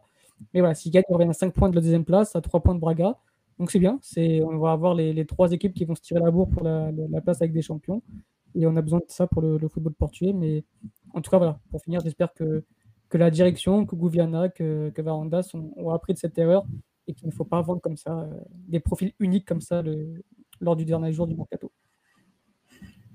Ah, je, suis, assez d'accord avec toi, Alex, sur, le temps. Euh, plus que de Mateus sinon c'est ton mieux de terrain que tu as quand même dû reconstruire. Alors, Ugarte était là déjà l'année dernière, mais euh, et Paline avait un peu moins de temps de jeu la saison dernière, mais restait un joueur qui euh, bah, était dans le collectif, était là sur les deux dernières saisons avec Robin Amorim, comprenait forcément bien ce qui se passait autour de lui au, milieu de terrain, dans, les dynamiques offensives et défensives. Et donc, tu as perdu deux joueurs qui étaient là depuis le début, depuis le début de l'ère Amorim, et, qui, et qui font qu'on est sur, sur, sur deux pertes importantes attentes Poro, c'est une perte aussi euh, très importante, mais qu'il a aussi réussi à combler. Et je pense que c'est aussi d'un point de vue collectif que, que, que, que, ça se gère dans le sens où voilà, on est sur des joueurs qui. Il y en a quand même quelques-uns qui sont depuis, depuis toujours. Euh, on pense à Pedro Gonçalves, on pense à, à, à, même Poligno qui est depuis quand même quelques temps. Euh, donc on est sur quand même un, un collectif. Moi, je pense que c'est surtout ça qui a aussi fait en sorte que en, face à Arsenal, tu arrives à, à t'en sortir parce que tu es sur un schéma de jeu un schéma de match que tu aimes de, de, de, défendre et aussi le côté le Sporting a retrouvé aussi sa ligne défensive, je trouve, a retrouvé cette capacité de ligne défensive qui, qui contrôle bien la profondeur, qui s'aligne bien, qui, qui gère bien les hors-jeux, qui gère bien les, les interventions euh, entre les lignes. Euh, L'introduction, on a vu de, de Saint-Just, mais aussi de, de Diomandé, que, que j'avoue, est un, un, très bon, très très très bon joueur. J'ai vu deux trois trucs à Mafre, mais je me suis pas, je, franchement, je pensais pas que ce garçon pouvait être aussi impactant pour le Sporting immédiatement. Je pensais que ça allait être plus euh, voilà, progressivement, potentiellement pour les prochaines. Donc c'était un, très bon recrutement de et un très bon recrutement du Sporting qui a quand même mis les moyens, 7 millions et demi. Euh, mais euh, tu vois, tous ces éléments font qu'on est sur une équipe qui n'était pas non plus euh, à la dérive collectivement, qui avait des difficultés, parce que tu avais des, des, membres forts qui sont, qui sont partis mais on est sur, euh, sur, euh, sur un entraîneur qui, qui, a, qui, a, qui, a, toujours eu son plan A. Euh, son plan A fonctionne un peu mieux ces derniers temps. Il a un peu évolué aussi avec le position de Pedro Gonçalves qui est plus au milieu de terrain et qui nous a-t-il écouté, je ne sais pas. Mais en tout cas, on, voit qu'on a un Pedro Gonçalves qui, qui fait, je trouve, une saison beaucoup plus intéressante cette année et toujours aussi efficace d'un point de vue de. et un peu plus, plus efficace que la saison en termes de, en termes de but, de finition et d'efficacité. Euh, et tout ça font qu'on a un Sporting qui, euh, qui, qui, voilà, qui n'est pas largué, qui va jouer le, podium jusqu'à la fin de la saison, qui a une belle histoire, je pense, à créer en Europa League. Euh, parce que si tu as battu Arsenal, je vois pourquoi tu ne peux pas faire une chose face à la Juve, vraiment. Peut-être que tu peux même faire un meilleur match face à la Juve d'un point de vue du jeu. On, verra ça dans, dès, la semaine prochaine. mais voilà, je, je pense toujours que pour Ruben Amorim, euh, ça va être difficile de progresser en tant qu'entraîneur au Sporting, dans le sens où euh, à un moment il faut aller voir autre chose pour être soumis à d'autres défis et, progresser dans, dans, dans, de contextes beaucoup plus divers. Mais euh, dans sa qualité première de, de, leader, de manager et de, et de, et de stratège sur, sur, ces, sur ce plan A qui, qui fonctionne quand même bien depuis, depuis trois ans, euh, le Sporting reste compétitif et jouera le, championnat, enfin, le podium jusqu'à la fin de la saison. Euh, et je reste encore sur l'avis qu'il n'y a pas un énorme écart euh, de compétitivité entre, entre, entre le Sporting et le FC Porto cette saison. Et, que, et que ça se attention à toutes ces équipes parce que le, podium est, loin d'être de jouer d'ici la fin de l'année. Et on nous parle aussi de, du coup de la recrue de ils ont vu quoi en lui? Enfin, bon, on peut pas juger comme tu. Euh, on a ah, vu, donc euh, on a quasiment pas vu. Je pense que vraiment, lui, pour le coup, euh, autant Diamandé, c'était peut-être pour, pour, du court terme. Enfin, c'est pour du court, moyen et long terme, mais on, bon, le Diamandé connaît un peu, connaissait un peu le contexte du, du football portugais, donc bon, je pense vraiment que le, le, fait de le voir comme ça répondre aussi bien, c'est pas peut-être, voilà, c'est comment dire, c'est pas si surprenant que ça, on va dire. Mais autant Talango ne connaît pas, enfin, ça change de continent carrément, ça change de pays, de continent, de langue. Enfin, vraiment, c'est un joueur qui, a, qui, a, 20-21 ans, qui est très jeune. Donc, euh, euh, voilà, on va pas du tout juger sur, euh, sur ce qu'il a fait là, parce qu'on l'a quasiment pas vu. Et moi, de ce que j'ai pu voir de ce joueur-là, quand il jouait, quand il jouait je sais plus, c'était Uruguay, je crois, c'est ça? Bah, Argentine. Argentine, je sais plus, j'ai un doute là. c'est un, je crois que c'était Argentine, qui, c'est un joueur qui a, qui, de certaines qualités, qui a un profil totalement différent de, de, de ce que pouvait être Paligna, de Ugarte, de, de Dario Esugo. C'est vraiment un 6 qui, est, qui, plus dans la construction du jeu. Et moi, en tout cas, j'avais trouvé son profil très intéressant. Et ça ne m'avait pas étonné, en tout cas, que, le Sporting aille le chercher. Maintenant, peut-être qu'ils sont trompés. On verra l'année prochaine. Mais pour moi, c'est compliqué aujourd'hui de, critiquer ce recrutement-là. Au contraire, je trouve qu'ils ont, anticipé. et c'est bien. Par exemple, autant le recrutement de, Sotiris, je trouve qu'ils l'ont fait dans la précipitation. Euh, c'est-à-dire que voilà, ils cherchent absolument un profil comme Matheus Nunes, ils le recrutent comme ça au dernier moment. Même je trouve que, c'est un joueur qui a des qualités. On le voit notamment en équipe B, quand il joue en équipe B, il est au-dessus. Euh, c'est un joueur qui, a des certaines qualités. Je pense que je ne sais pas s'il va faire son trou au Sporting parce que la concurrence est énorme, mais euh, je ne pense pas que le Sporting soit recruté sur ces deux joueurs-là. Alexandre Sotiris, c'est peut-être un, timing qui a été mauvais, mais Talango, on verra ça la saison prochaine. On, il faudra attendre un an, un an et demi avant de pouvoir répondre à cette question-là. Mais moi, de ce que j'ai vu, en tout cas quand il jouait chez lui, euh, c'est un joueur qui est très prometteur et qui, euh, qui a un profil différent, en tout cas, de, de ce que possède le Sporting. Oui, Rosario Central en Argentine, le euh, club d'Angel Di Maria. non, non, mais après, je, bah, il était surtout en fin de contrat. Moi, j'ai plus l'impression que, voilà, que c'était une opportunité, que ça lui permettait de, de s'imprégner du niveau et de, du contexte sporting et de, et de voilà, il aura peut-être du temps de jeu un peu plus d'ici la fin de la saison ou juste d'être aux entraînements, juste d'être, de, commencer à s'acclimater sur cette deuxième partie de saison euh, en équipe première. Euh, et voilà, ça, peut être un projet à moyen terme. Il a le même âge que Diomandé, mais j'ai plus l'impression voilà, que, que Talongo, c'est un projet à moyen terme, long terme et Diomandé était à moyen terme, mais et du court terme aussi. court terme aussi. Euh, et court terme, c'est vrai que c'était euh, sacrément impressionnant, je, je trouve, sur, euh, sur, à ce niveau-là, que ce soit face à Arsenal. C'est vraiment très très impressionné. Je ne l'avais pas beaucoup vu jouer. J'ai eu très très bons euh, échos par rapport à ses performances, mais ça restait de la deuxième division. Et, euh, et, là, c'est vrai que le, recrutement a été, a, été, a été très bien pensé. Après, pour Longo, ça reste un milieu de terrain. Ça peut être un très très bon joueur. Est-ce que ça va pas barrer un peu aussi Matheus Fernandez et, et Dario Esugo qui sont des joueurs qui sont, euh, je pense que tu seras d'accord avec moi, Alex, qui sont vraiment aux portes de d'avoir beaucoup de temps de jeu avec le Sporting aujourd'hui euh, et, euh, avoir encore un peu plus de, de, concurrence. Après, ça dépendra aussi l'année prochaine des, des, potentiels départs. Est-ce qu'un Guerté restera la saison prochaine? Est-ce qu'un Pedro González restera une quatrième saison au Sporting? C'est toutes des questions que, bah, que c'est au bord du Sporting de, de, répondre et nous, on pose juste les questions. Après, c'est un, pour le coup, c'est vraiment un profil qu'ils n'ont pas, même au niveau de la formation à part Jean Daniel Santos, mais je ne sais pas du tout ce que devient ce joueur. Est-ce qu'il joue encore au... ah, si. Il joue pas au Séville d'ailleurs. Il a Séville. Ouais, avec si, si, si. Qu'est-ce qu'il était, était sympathique ce joueur. Il était très beau, très beau à avoir joué. Et euh, ouais, c'est dommage que, bon, après il est encore jeune, mais bon, c'est c'était un très beau joueur. Mais bref, euh, bah, ils n'ont pas ce joueur de ce profil-là, un peu de numéro 6 qui, euh, qui est plus dans la construction plutôt que la destruction du jeu. C'est vraiment un joueur qui, a, une grosse qualité de relance, une belle qualité technique, qui peut être très utile à, lors de la première euh, phase de construction.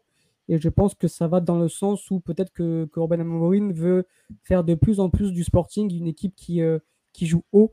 Et justement, quand tu vois par rapport à ses défenseurs centraux, que ce soit, que soit Diomandé, que ce soit Saint-Just, il recrute de plus en plus de défenseurs qui, euh, qui, euh, qui, jouent dans des grandes équipes, qui peuvent jouer avec un bloc haut parce qu'ils ont une telle vitesse, ils ont une telle gestion de leur dos euh, qui, qui voilà, ça, ça, ils peuvent jouer euh, très haut, ils peuvent jouer même sur le, à partir du rond central, bah, ils auront la vitesse pour ensuite rattraper leur adversaire.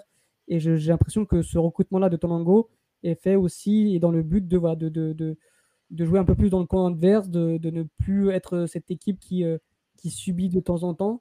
Euh, donc voilà, après, voilà, il y, y, aura une concurrence qui sera mise en place avec Dario Isugo, mais c'est deux profils totalement différents. Je pense que Dario Isugo sera peut-être plus utilisé dans des matchs où il faudra peut-être un peu plus défendre et Talongo quand quand il faudra jouer quand des blocs équipes hyper bas, il sera, il sera utile. Maintenant, voilà, ça apportera une belle concurrence. Euh, les, euh, les joueurs en ont besoin, mais il faudra un départ, on est d'accord, de, de Ugarte, voire de Pedro Gonçalves, parce que si effectivement, si Ugarte reste, euh, j'ai peur un peu que ça bouche un peu les, les, possibilités de Dario Isugo, de Matheus Nunes, même de, de Sotiris, parce qu'il est là, il faudra savoir. Oui, c'est vrai, c'est vrai. Bon, oui, et, euh, et, et c'est vrai que bon, il faudra des départs, mais je pense que justement qu'ils l'ont pris pour anticiper, je pense, le, prochain départ d'Ougarté, parce que je pense que la première ligue va, va toquer à la porte. Maintenant, euh, à ce qui paraît, ils veulent pas vendre, ils veulent faire qu'une seule vente. Euh, bon, je ne sais pas qui vont vendre, mais. Euh, ils ont pour ils, ont, ils veulent encore vendre quelqu'un. Mais tu vois, par contre, je vois pas, je vois pas Pedro González faire encore 4 ans, faire 4 ans Sporting, ça me paraît beaucoup pour ce Oui, mais je vois pas où euh, Pedro González peut signer non plus, tu vois. C'est ça, je le vois pas dans un tel club, quoi. Donc, Et donc, je pense que ça va, créer un petit souci là-dessus. Après, ça dépend de l'Europa League aussi. Hein. Et Pedro González a un top but face à Arsenal, change ta cote aussi. Hein. Donc, même s'il a fait un très, une, très, une très belle double confrontation. Vrai qu'il avait une belle cote en plus. Donc, euh, donc on, verra, mais globalement, voilà, sur le Sporting, euh, bah, le Sporting n'est pas mort. On n'a jamais dit que le Sporting était mort, je crois. Hein. On a surtout dit que qu'Amorin, euh, on était peut-être à fait la, peut la saison trop, en tout cas, tant qu'il sort au Sporting, ça je le maintiens, voilà, ne, progressera pas tant en tant qu'entraîneur, tant que ça, parce que le contexte qu'il rencontre au Portugal est, est, toujours un peu le même depuis, depuis qu'il entraîne finalement.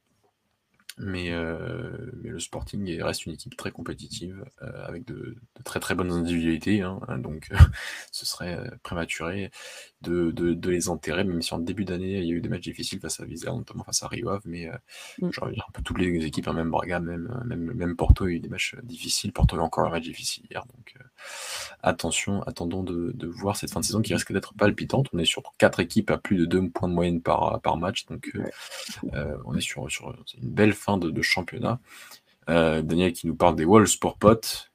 J'ai pas envie de lui, souhaiter les Wolves. Je souhaite que les Wolves descendent, donc euh, même si j'aime beaucoup Jean Moutinho, mais euh, je ne souhaite pas à Pote de signer dans ce club de vendu qui est, les Wolves.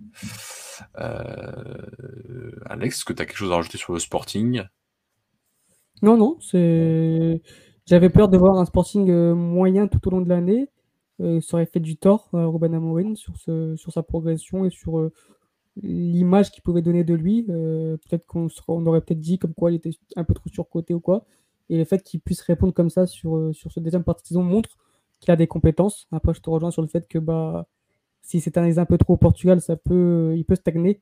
Et quand un entraîneur aussi jeune qui, a qui, a commencé aussi vite et aussi performant, ce serait dommage de s'éterniser au Portugal, malheureusement, malgré tout l'estime qu'on a pour ce championnat.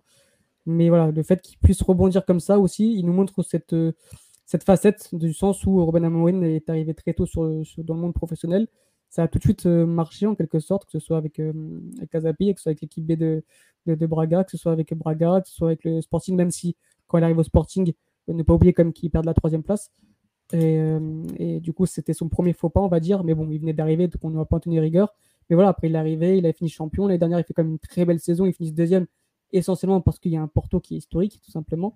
Et euh, voilà, cette année, c'est vraiment la première mauvaise année de, de Ruben. J'attendais de voir comment il pouvait répondre à cette difficulté-là. Et il a très bien répondu. Il a montré qu'il pouvait euh, faire face et, et se relever. Et euh, c'est des, des, qualités qui sont extrêmement importantes pour un, pour un entraîneur. Et, et, donc voilà, je pense que bah, il a envoyé un message comme quoi, bah, même dans les situations difficiles, il arrive à, à, remotiver son groupe, à trouver des bons messages et à s'ajuster tactiquement. Et je trouve ça très intéressant. Ouais, montrer beaucoup de calme aussi, euh, même dans les moments difficiles, dans le sens où euh, voilà, il a toujours eu le même discours. Et, euh, et après, bon, il y a ça, quand dire, il y a, il y a son statut au sein de ce club aujourd'hui, son transfert, le titre qu'il remporte, qui, qui, lui donne quand même de, de certaines bases solides qui, qui faisait que dans le premier moment de turbulence, bah, il serait pas non plus très inquiété. Euh, donc ça lui a aussi, je pense, aussi permis de, de, travailler un peu plus sereinement et de prendre des décisions à la fois tactique, à la fois managériale, qui, qui ont été un peu plus euh, euh et qui lui ont permis de, bien gérer cette première situation. On l'attendait hein, depuis quelques temps, finalement, ces premiers moments de, de, crise du côté du Sporting. On les a pas eu sur deux saisons entières quasiment, parce que le Sporting n'est pas champion l'année dernière, mais le Sporting gagne une Coupe de la Ligue et gagne et, a autant de points finalement que, la saison du titre. C'est juste que Porto a fait mieux en termes de points. Euh, donc, euh, donc voilà, mais c'est vrai que sur ce premier moment de cette saison de, difficulté, bah, la réponse est, plutôt, euh, est plutôt positive de la part de Robin Amorim. donc attendons de voir, mais c'est vrai qu'on est on est, enfin moi je te cache pas, même si vous connaissez euh, ceux qui nous suivent depuis quelques années, mon, appréhension vis-à-vis de cet homme, j'aimerais quand même en tant que suiveur voir qu'est-ce qu'il est capable de donner à, l'étranger dans un autre contexte, euh, que ce soit dans un n'importe quel autre contexte finalement, de, voir qu'est-ce que ça peut donner par rapport à, ses, à ses idées de jeu et par rapport à son, à son management. Euh, merci Conradinho pour ça, nous apprendre que Roca a gagné Famalicão qui est cinquième devant, devant, devant Guimaraes. Et oui, et oui le club qui nous avait battu et qui pensait qu'il jouait déjà la quatrième place, bah, bah non. Bah non. Est-ce qu'Aruka va faire sa, deuxième Coupe d'Europe en l'espace de quelques années Est-ce qu'on souhaite à Aruka de faire une Coupe d'Europe pour ensuite descendre l'année prochaine? Je sais pas. Il y a une grosse saison. C'est vrai qu'on en parle très peu. Euh, c'est une équipe qui passe un peu à travers les, les, louanges, j'ai l'impression, mais grosse saison. La semaine prochaine. Euh, non, mais euh, encore une fois, mais il y a encore cette, année, on est encore sur un bon cru. Moins, un peu moins bien que l'année dernière en termes de jeu, je trouve, parce que l'année dernière, il y avait des équipes très intéressantes comme euh, sur la fin de saison, notamment le, le passo de César Peixoto, bon, qui est tout, aussi intéressant cette année finalement, même s'il fallait faire un début de saison à zéro point presque. Euh, le Maritimo de Vasco Abra, il y avait des équipes intéressantes cette année, c'est bien aussi, mais euh, c'est bien aussi, c'est bien aussi. Je savais s'il a encore fait un très bon match à Sabraga. Mm. Il ne méritait pas de gagner selon moi, mais il a fait un très bon match. Donc. Riov contre Benfica, qui les a regardés dans les yeux. Oui, Riov qui regarde tout le monde dans les yeux, hein, de toute façon. Vraiment, c'est euh, J'attends de voir cet entraîneur avec euh, des, des, gros, des, gros moyens financiers parce qu'il me régale. Il me régale ce, ce coach-là. Ah, moi, Louis Frère, tu sais que. c'est Pour moi, ça doit être le prochain entraîneur de Braga. Hein. Pas loin. Ah, tu sais que j'ai voulu en parler. Après, je me suis dit, est-ce que on retombe un peu dans le cliché, tu sais, un peu. Euh, vas-y, les meilleurs entraîneurs des petites équipes doivent forcément passer par Braga. Tu vois, un peu comme, comme ça a été quasiment toujours le cas. et, mais oui, je pense que qu'en cas de départ d'Arthur Georges, euh, Luis Frère sera forcément le, favori. Maintenant, est-ce que, euh, comment dire, imaginons il y a un départ de Concession, est-ce qu'il ne serait pas peut-être directement capable d'aller à Porto? Je ne sais pas. C'est une question qu'il peut se poser. Est-ce qu'il est prêt tout de suite? Je ne sais pas. Mais moi, je trouve qu'en tout cas, ils ont des compétences qui sont euh, très très, promet... il est très très prometteur cet entraîneur. Ah, on a assez dithyrambique sur lui, malgré la, descente du national il y a deux ans. Bon, il n'avait pas fini la saison, mais euh, il n'avait pas non plus le meilleur effectif. Euh, c'est pas, pas une excuse, hein, voilà, ça arrive aux entraîneurs de, de faire de, moins bonnes saisons. Euh, mais euh, non, non, il y, a, y a le, le, le, très, le bon entraîneur portugais, il y a le, il y a le crack, et Luis Frère est plus du côté du crack que du très bon entraîneur portugais, je, je, trouve. Et ce serait une bonne idée pour, pour Braga euh, dans les années à venir, mais lui, laissons-lui le temps. Surtout que j'ai pas envie qu'il aille Guimarães, hein, c'est tout. C'est tout. j'ai pas envie. Et, bah, tu et Porto... Euh, tu vois, parce que ah là, bah... je le vois. Est-ce que tu penses qu'il préfère une saison encore à Rio Ave? Bah, ce serait pas bête, hein. Ce serait pas bête, hein. si tu recrutes un peu, euh, bah, t'arrives avec un Rio qui peut peut-être encore jouer l'Europe l'année prochaine, la Conférence League, les six premières places. C'est un mhm. club qui est structuré pour ça, qui a la formation pour, donc euh, donc euh, je, je, trouve que ce serait pas bête de, de rester une saison plus, parce que finalement, que ce soit Braga, que ce soit Guimarães, je, je sais pas si c'est dans leur intérêt de, de changer d'entraîneur l'année ouais, prochaine. Ça, parce que je vois pas, je vois pas Braga Guimarães changer de coach maintenant. Donc, euh... ouais. Oh, il revient. Et là, bah, il revient pour une mention spéciale. Il revient, tu reviens pour une mention spéciale, hein, parce qu'on repart pas sur le Sporting. Là. euh, ah, euh, c'est pas que esquiver le Sporting. Hein. Ah, c'est ah, exactement. Ah ouais, ouais, non. Quoi, tu, tu regardais pas le Sporting, donc voilà. Non, non, mais alors euh, moi, j'ai regardé quelques matchs par, euh, par souci euh, de, professionnalisme. Euh, j'ai écouté rapidement ce que vous avez dit. et bon, je suis assez d'accord sur, sur l'entièreté hein, de, de, vos propos. à souligner surtout le, la, la manière dont Amorim a réussi à se restructurer. Mm. et du coup, j'étais assez d'accord avec l'intronisation des centraux, comme tu disais, Alex. Euh, et le remplacement de potes. Donc euh, je pense qu'il est en train de préparer l'équipe pour l'année prochaine. Et, euh, et au final, moi je les voyais larguer pour la, troisième place. Force est de constater qu'ils sont, ils sont là, ils seront bien là dans le rétroviseur de, de Mathieu. Donc il va falloir compter attendez, attendez, ils sont dans le rétroviseur de Porto aussi. Hein. Je suis désolé. Aussi, oui. Parce que. Je suis désolé. J'ai envie de hein. croire à la deuxième place. vu ce que fait Porto ces dernières semaines, je suis désolé il n'y a pas beaucoup de, signaux. Alors, à part l'expérience et le fait que Porto est une équipe euh, hyper compétitive grâce à son entraîneur, euh, et que malgré tout, ils, sont favoris pour la deuxième place, euh, on n'est pas loin quand même de l'un des peut-être le pire Porto ces dernières semaines de l'ère Conceição. Vraiment, oh, je, trouve. Hein. C'est affreux. En termes de jeu, en termes d'indices, de, de, compétitivité, en termes de niveau individuel de certains qui étaient, que ce soit Taremi, que ce soit Otavio, quand tu sens que ces, ces deux joueurs-là sont, sont pas là ou sont moins bien, euh, bah, tu le sens directement pour, pour de l'effectif qui est quand même pas au même niveau. quand tu euh, vois la défense de Porto et le banc de Porto hier, force à supporter. Hein. Franchement, je crois que J'ai beaucoup aimé les, propos de Philippe, que c'était criminel de mettre un match, un tel match à 21h30 un dimanche. je suis d'accord avec lui. Totalement d'accord avec lui. Euh, tu es revenu pour les lumières du stade, c'est vrai, Philippe. Comme ça, je te vole ta mention spéciale. Euh, bah, passons aux mentions spéciales. Euh, Alex, est-ce que tu as quelque chose à nous raconter de beau en cette fin de soirée de, lundi soir? Mention spéciale à Georges Jesus qui s'est fait virer encore une fois. Comment il fait? Ça, bien. Il s'est terminé son, son, épopée avec, euh, avec Fenerbahçe. Alors, heureusement qu'il avait dit comme quoi le président turc euh, était le meilleur président qu'il a eu euh, de sa carrière. Bah voilà, il s'est hmm. fait virer comme ça, comme un, comme un malpropre. Mais voilà, ça montre juste que ce coach-là est totalement sur la fin. c'est dommage de finir sa, sa, carrière ainsi parce que moi, attention, même si je n'apprécie pas forcément l'entraîneur et l'humain, c'est un entraîneur qui a fait des belles choses à Benfica notamment, à Braga, qui a fait des belles choses dans, dans le foot portugais tout simplement. C'est vraiment qui est c'est un génie tactique. Ça, ça je pense qu'il n'y a, pas d'autre chose à, redire, mais je pense qu'il n'est plus du tout adapté au football d'aujourd'hui, ni, euh, ni sur son management, que ce soit sur ses compétences tactiques. Il n'est plus, est plus dedans, tout simplement, depuis maintenant plusieurs saisons. Euh, moi, depuis son passage au Sporting, et même son passage au Sporting, on ne fera pas croire qu'il soit, qu'il soit réussi. Au contraire, pour moi, le, passage de Georges au Sporting est un échec, malgré la première saison ou la deuxième, je ne sais plus, à, à, 80 et quelques points, où il a fait, euh, n'a pas été champion seulement parce que Benfica a fait mieux, mais, euh, mais quand tu prends Georgie ou Sporting, c'est pour être champion. Ils l'ont pas été. Et, euh, et, depuis ce moment-là, il fait que regresser. Euh, il a échoué partout, à part à Flamengo. Et, et après, quoi, que ce, soit, que ce soit son retour Benfica qui a été catastrophique, que ce soit, et là, du coup, son passage à, à Fenerbahçe qui est catastrophique aussi. Ça montre juste que c'est un entraîneur dans le déclin. J'espère que ça fera du bien ce melon, parce que j'aime les gens arrogants, moi j'aime les gens qui ont, qui ont confiance en eux et qui, et qui parlent, justement, qui, qui ont une grande bouche, mais derrière, il faut assumer. Et Georges Jesus n'assume plus depuis trop longtemps. Et quand c'est comme ça, je pense qu'il faut se faire tout petit, se remettre en question. Et j'ai pas l'impression que ce soit, le cas. Donc voilà, euh, bah, bonne chance à lui pour le chômage. Donc, mais bon, à ce qui paraît, il y, a, plusieurs équipes qui sont sur lui. De toute façon, c'est lui qui choisit là où il veut jouer. Donc euh, bah, on verra où, il va atterrir. Mais euh, c'est assez marrant comme de voir cet entraîneur qui, qui est, qui, est, qui, est, qui, est, clairement sur la fin et qui ne veut pas assumer. Et ensuite, oui, je voulais juste répondre à quelques questions, parce que je ne sais pas si on a répondu euh, de la part de nos auditeurs sur le fait que est-ce qu'on va faire un goal à ce live ah oui. pour, euh, pour Benfica Porto? Euh, Je ne sais pas. Space peut-être. Ouais, Space sûrement, peut-être. on va voir si. La dernière fois, je pense. S'il y a des gens qui sont dispo, parce que je sais qu'il y en a qui sont au stade. mais oui, possible. Possible. Après, l'heure, comme est assez n'est pas, n'est pas avantageuse parce qu'à 19h, c'est vrai qu'il faudra faire un space à 18h. Donc après, on aura sûrement. C'est facile à organiser, donc pourquoi pas. Ah, d'avant-match euh, D'avant-match, ouais.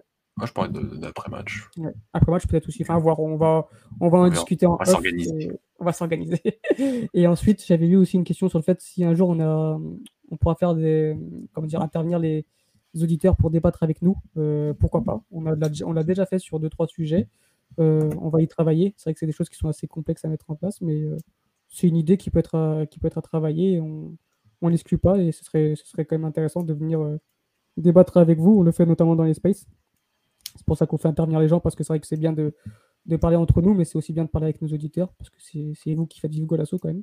Et c'est pour ça qu'on aime aussi participer, enfin que vous soyez en train de participer au chat et toi, si on peut poser ou si on peut répondre à vos questions, c'est plus intéressant que d'avoir seulement une conversation entre nous. Voilà, voilà, c'était juste une mention spéciale pour ce soir. Oui, c'est pour ça qu'on fait les spaces aussi. Hein. Faut pas être timide. Hein. Souvent, on leur demande de venir dans le space et. Il faut, pas être timide. C'est pour ça aussi. Mais c'est vrai que les émissions hein, sur StreamYard, maintenant, enfin, le logiciel qu'on utilise pour faire les, tout ce qui est webcam, c'est plus difficile quand même de faire intervenir euh, des auditeurs. Euh, sur Discord à l'époque, c'était un peu plus simple. C'était pas non plus très facile, mais c'était euh, plus faisable.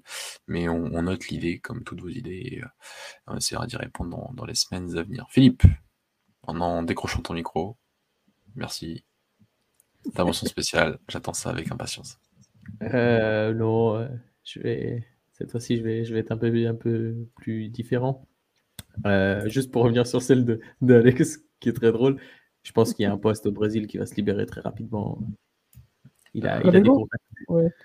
Ah, oh, je sais pas, pas forcément. Il, il est capable d'aller entraîner Santos, Grêmio, il s'en fout, lui. Hein. Il n'y a pas de, a pas de clubisme. Hein. Euh, il attend Porto, il attend Porto à ce qui paraît. Ouais. Porto. Ouais, je sais pas. Ça, c'est un peu. Ouais, Juste ses derniers passages au Portugal, euh, je... c'est tout ce que je lui souhaite.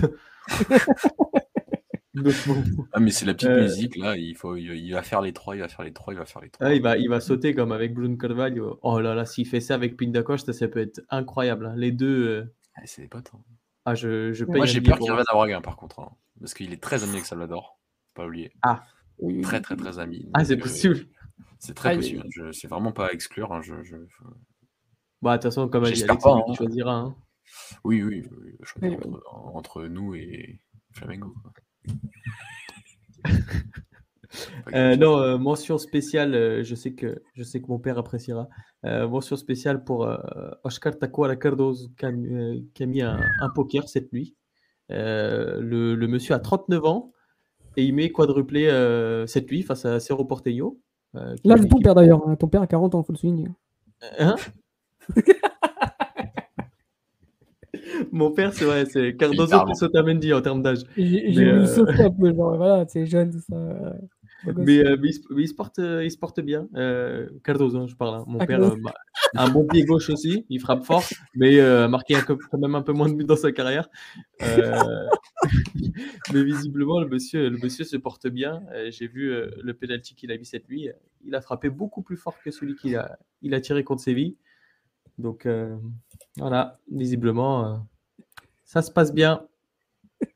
Putain. Il a fait une passe à Beto, non mais, mais c'est incroyable. Euh, mais je- mais Le gars, il a allumé les cages, tous les pénaltys qu'il a mis dans sa carrière, il a allumé les cages, un des plus importants de sa vie. Il fait une passe. Ouais. C'est c'est ça les marques des grands joueurs. hein. C'est dans les moments importants, quand tu réponds pas présent, bah, Putain. c'est comme ça. Merci Daniel de dire qu'il faut ajouter que Cardozo joue dans un, champ- dans un championnat plus compétitif que CR7. Ah. C'est vrai. C'est Non, mais en plus, c'est c'est. Je crois que c'est vrai en plus, je crois que le CIS a aussi fait un classement de ça et, et l'Arabie Saoudite était tellement bas qu'il y a moyen que le Paraguay soit au-dessus. Cerro Porteño, c'est quand même une équipe euh, au Paraguay. hein. Euh, oui, en plus, 5-0, euh, quadruplé de, de l'ancien. Ah, ça joue à Libertadores et tout. Oui, oui. Bah, c'est Libertad, c'est pas Libertadores. Mais... Oui, mais d'accord, on a compris. Ouais, bah oui. Non, le- Oui, on est d'accord. Moi, ma mention spéciale, elle sera pour cet entraîneur que Luis Campos a réussi à mettre au Celta et qui est meilleur que celui qu'il a réussi à mettre au PSG. Très fort. Très, Franchement, on le dit pas assez. On le dit pas assez que Campos a mis Carvajal au, sport- euh, au Celta. Que depuis le. Celta est- ne joue plus le maintien, euh, Ouais. est invaincu sur les six derniers matchs. La seule défaite sur les euh, sur les neuf dernières rencontres, c'est face à Atlético Madrid. Euh, que ça, se passe, ça se passe plutôt bien. sont En même temps, c'est pas le même matériel. Hein. Euh, Galtier a des joueurs euh, pauvres comme euh, Messi, Neymar, Mbappé, quand Carvalhal a. Seferovic. Non, mais Diego Aspas, quand même. Il a réussi à remettre Diego Aspas en sélection, quand même, en quelques mois. Ouais. Non, mais Aspas, c'est un vrai joueur de foot. Seferovic, vrai. ah, Seferovic, Seferovic, pourtant, il l'a qui a marqué en plus ce week-end? Oui, mais, euh, donc euh, voilà, pour euh, mettre en exergue notre bah, un ancien sociétaire de Golasso, hein, parce que Gola- Carvalhal, on en a quand même beaucoup parlé Oui. sur, les, sur, les, sur la dernière saison, il nous a quittés.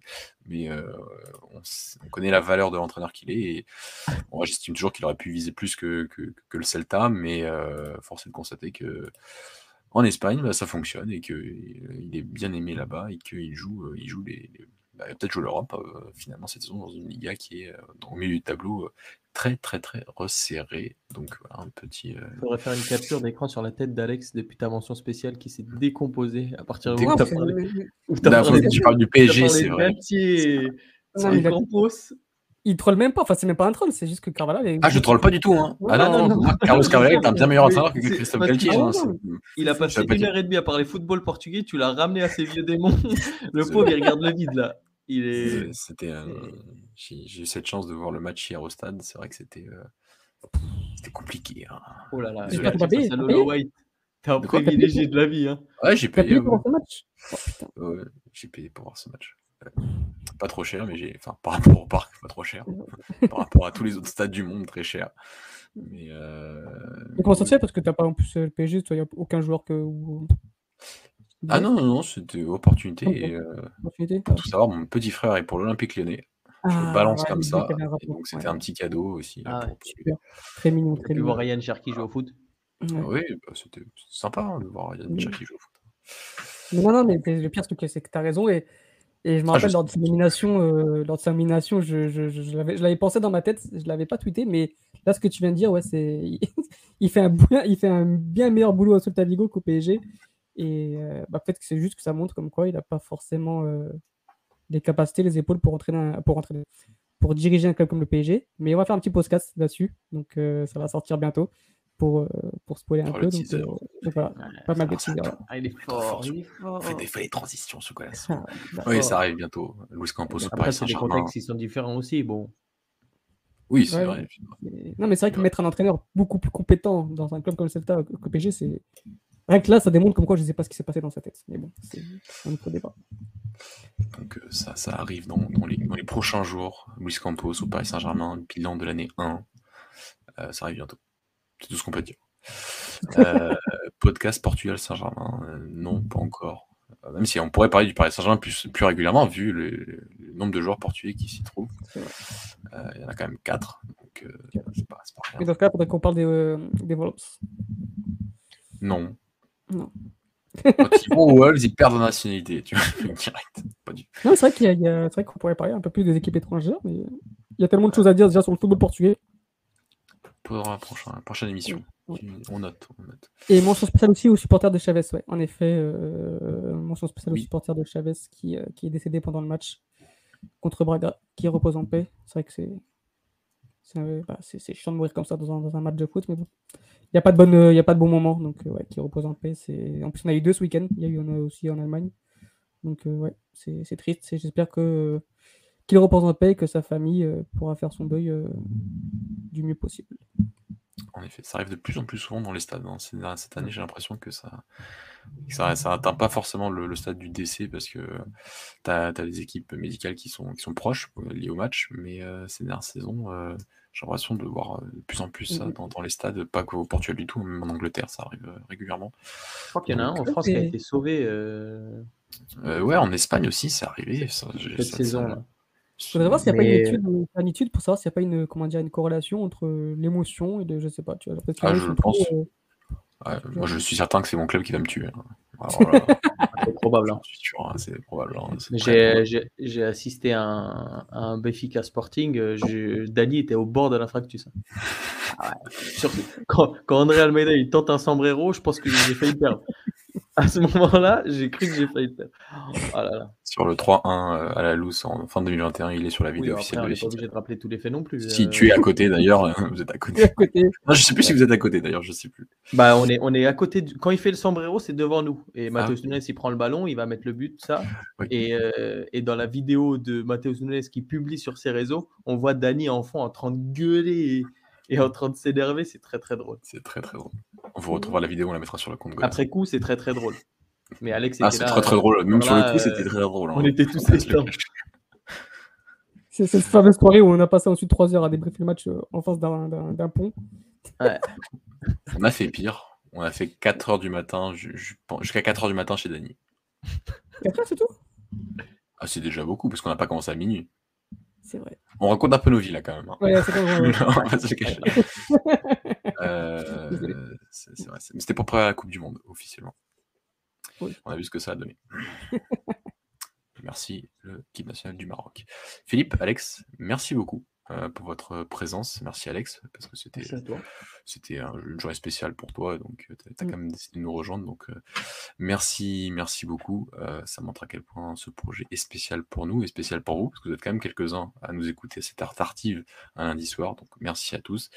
N'hésitez pas à, à- à liker la vidéo, euh, à, à partager, à parler de Golasso euh, à vos amis, vos cousins, vos frères et sœurs, et, euh, et à vous abonner à Vos cousines aussi, hein, sociaux. Oui, le thème de la cousine. On pas aller- Ah, je sais on va pas pas si aller c'est plus une loin. bonne Il est pas encore mais- minuit, on peut pas encore parler de ce genre de choses. Euh,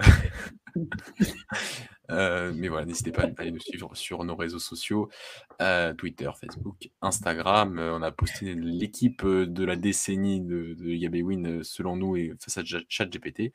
Allez nous donner votre avis. Nous, on se dit euh, bah, mer vendredi, logiquement, euh, pour, pour le classico entre Porto et, et Benfica. Et euh, sur ce, je vous souhaite une très très bonne nuit. Très bonne nuit, Alex. Très bonne nuit, Philippe. Très bonne nuit à tous nos auditeurs. Beaucoup. Et on se retrouve très prochainement sur les antennes de Golasso TV. Ciao, ciao. Ciao. Ciao.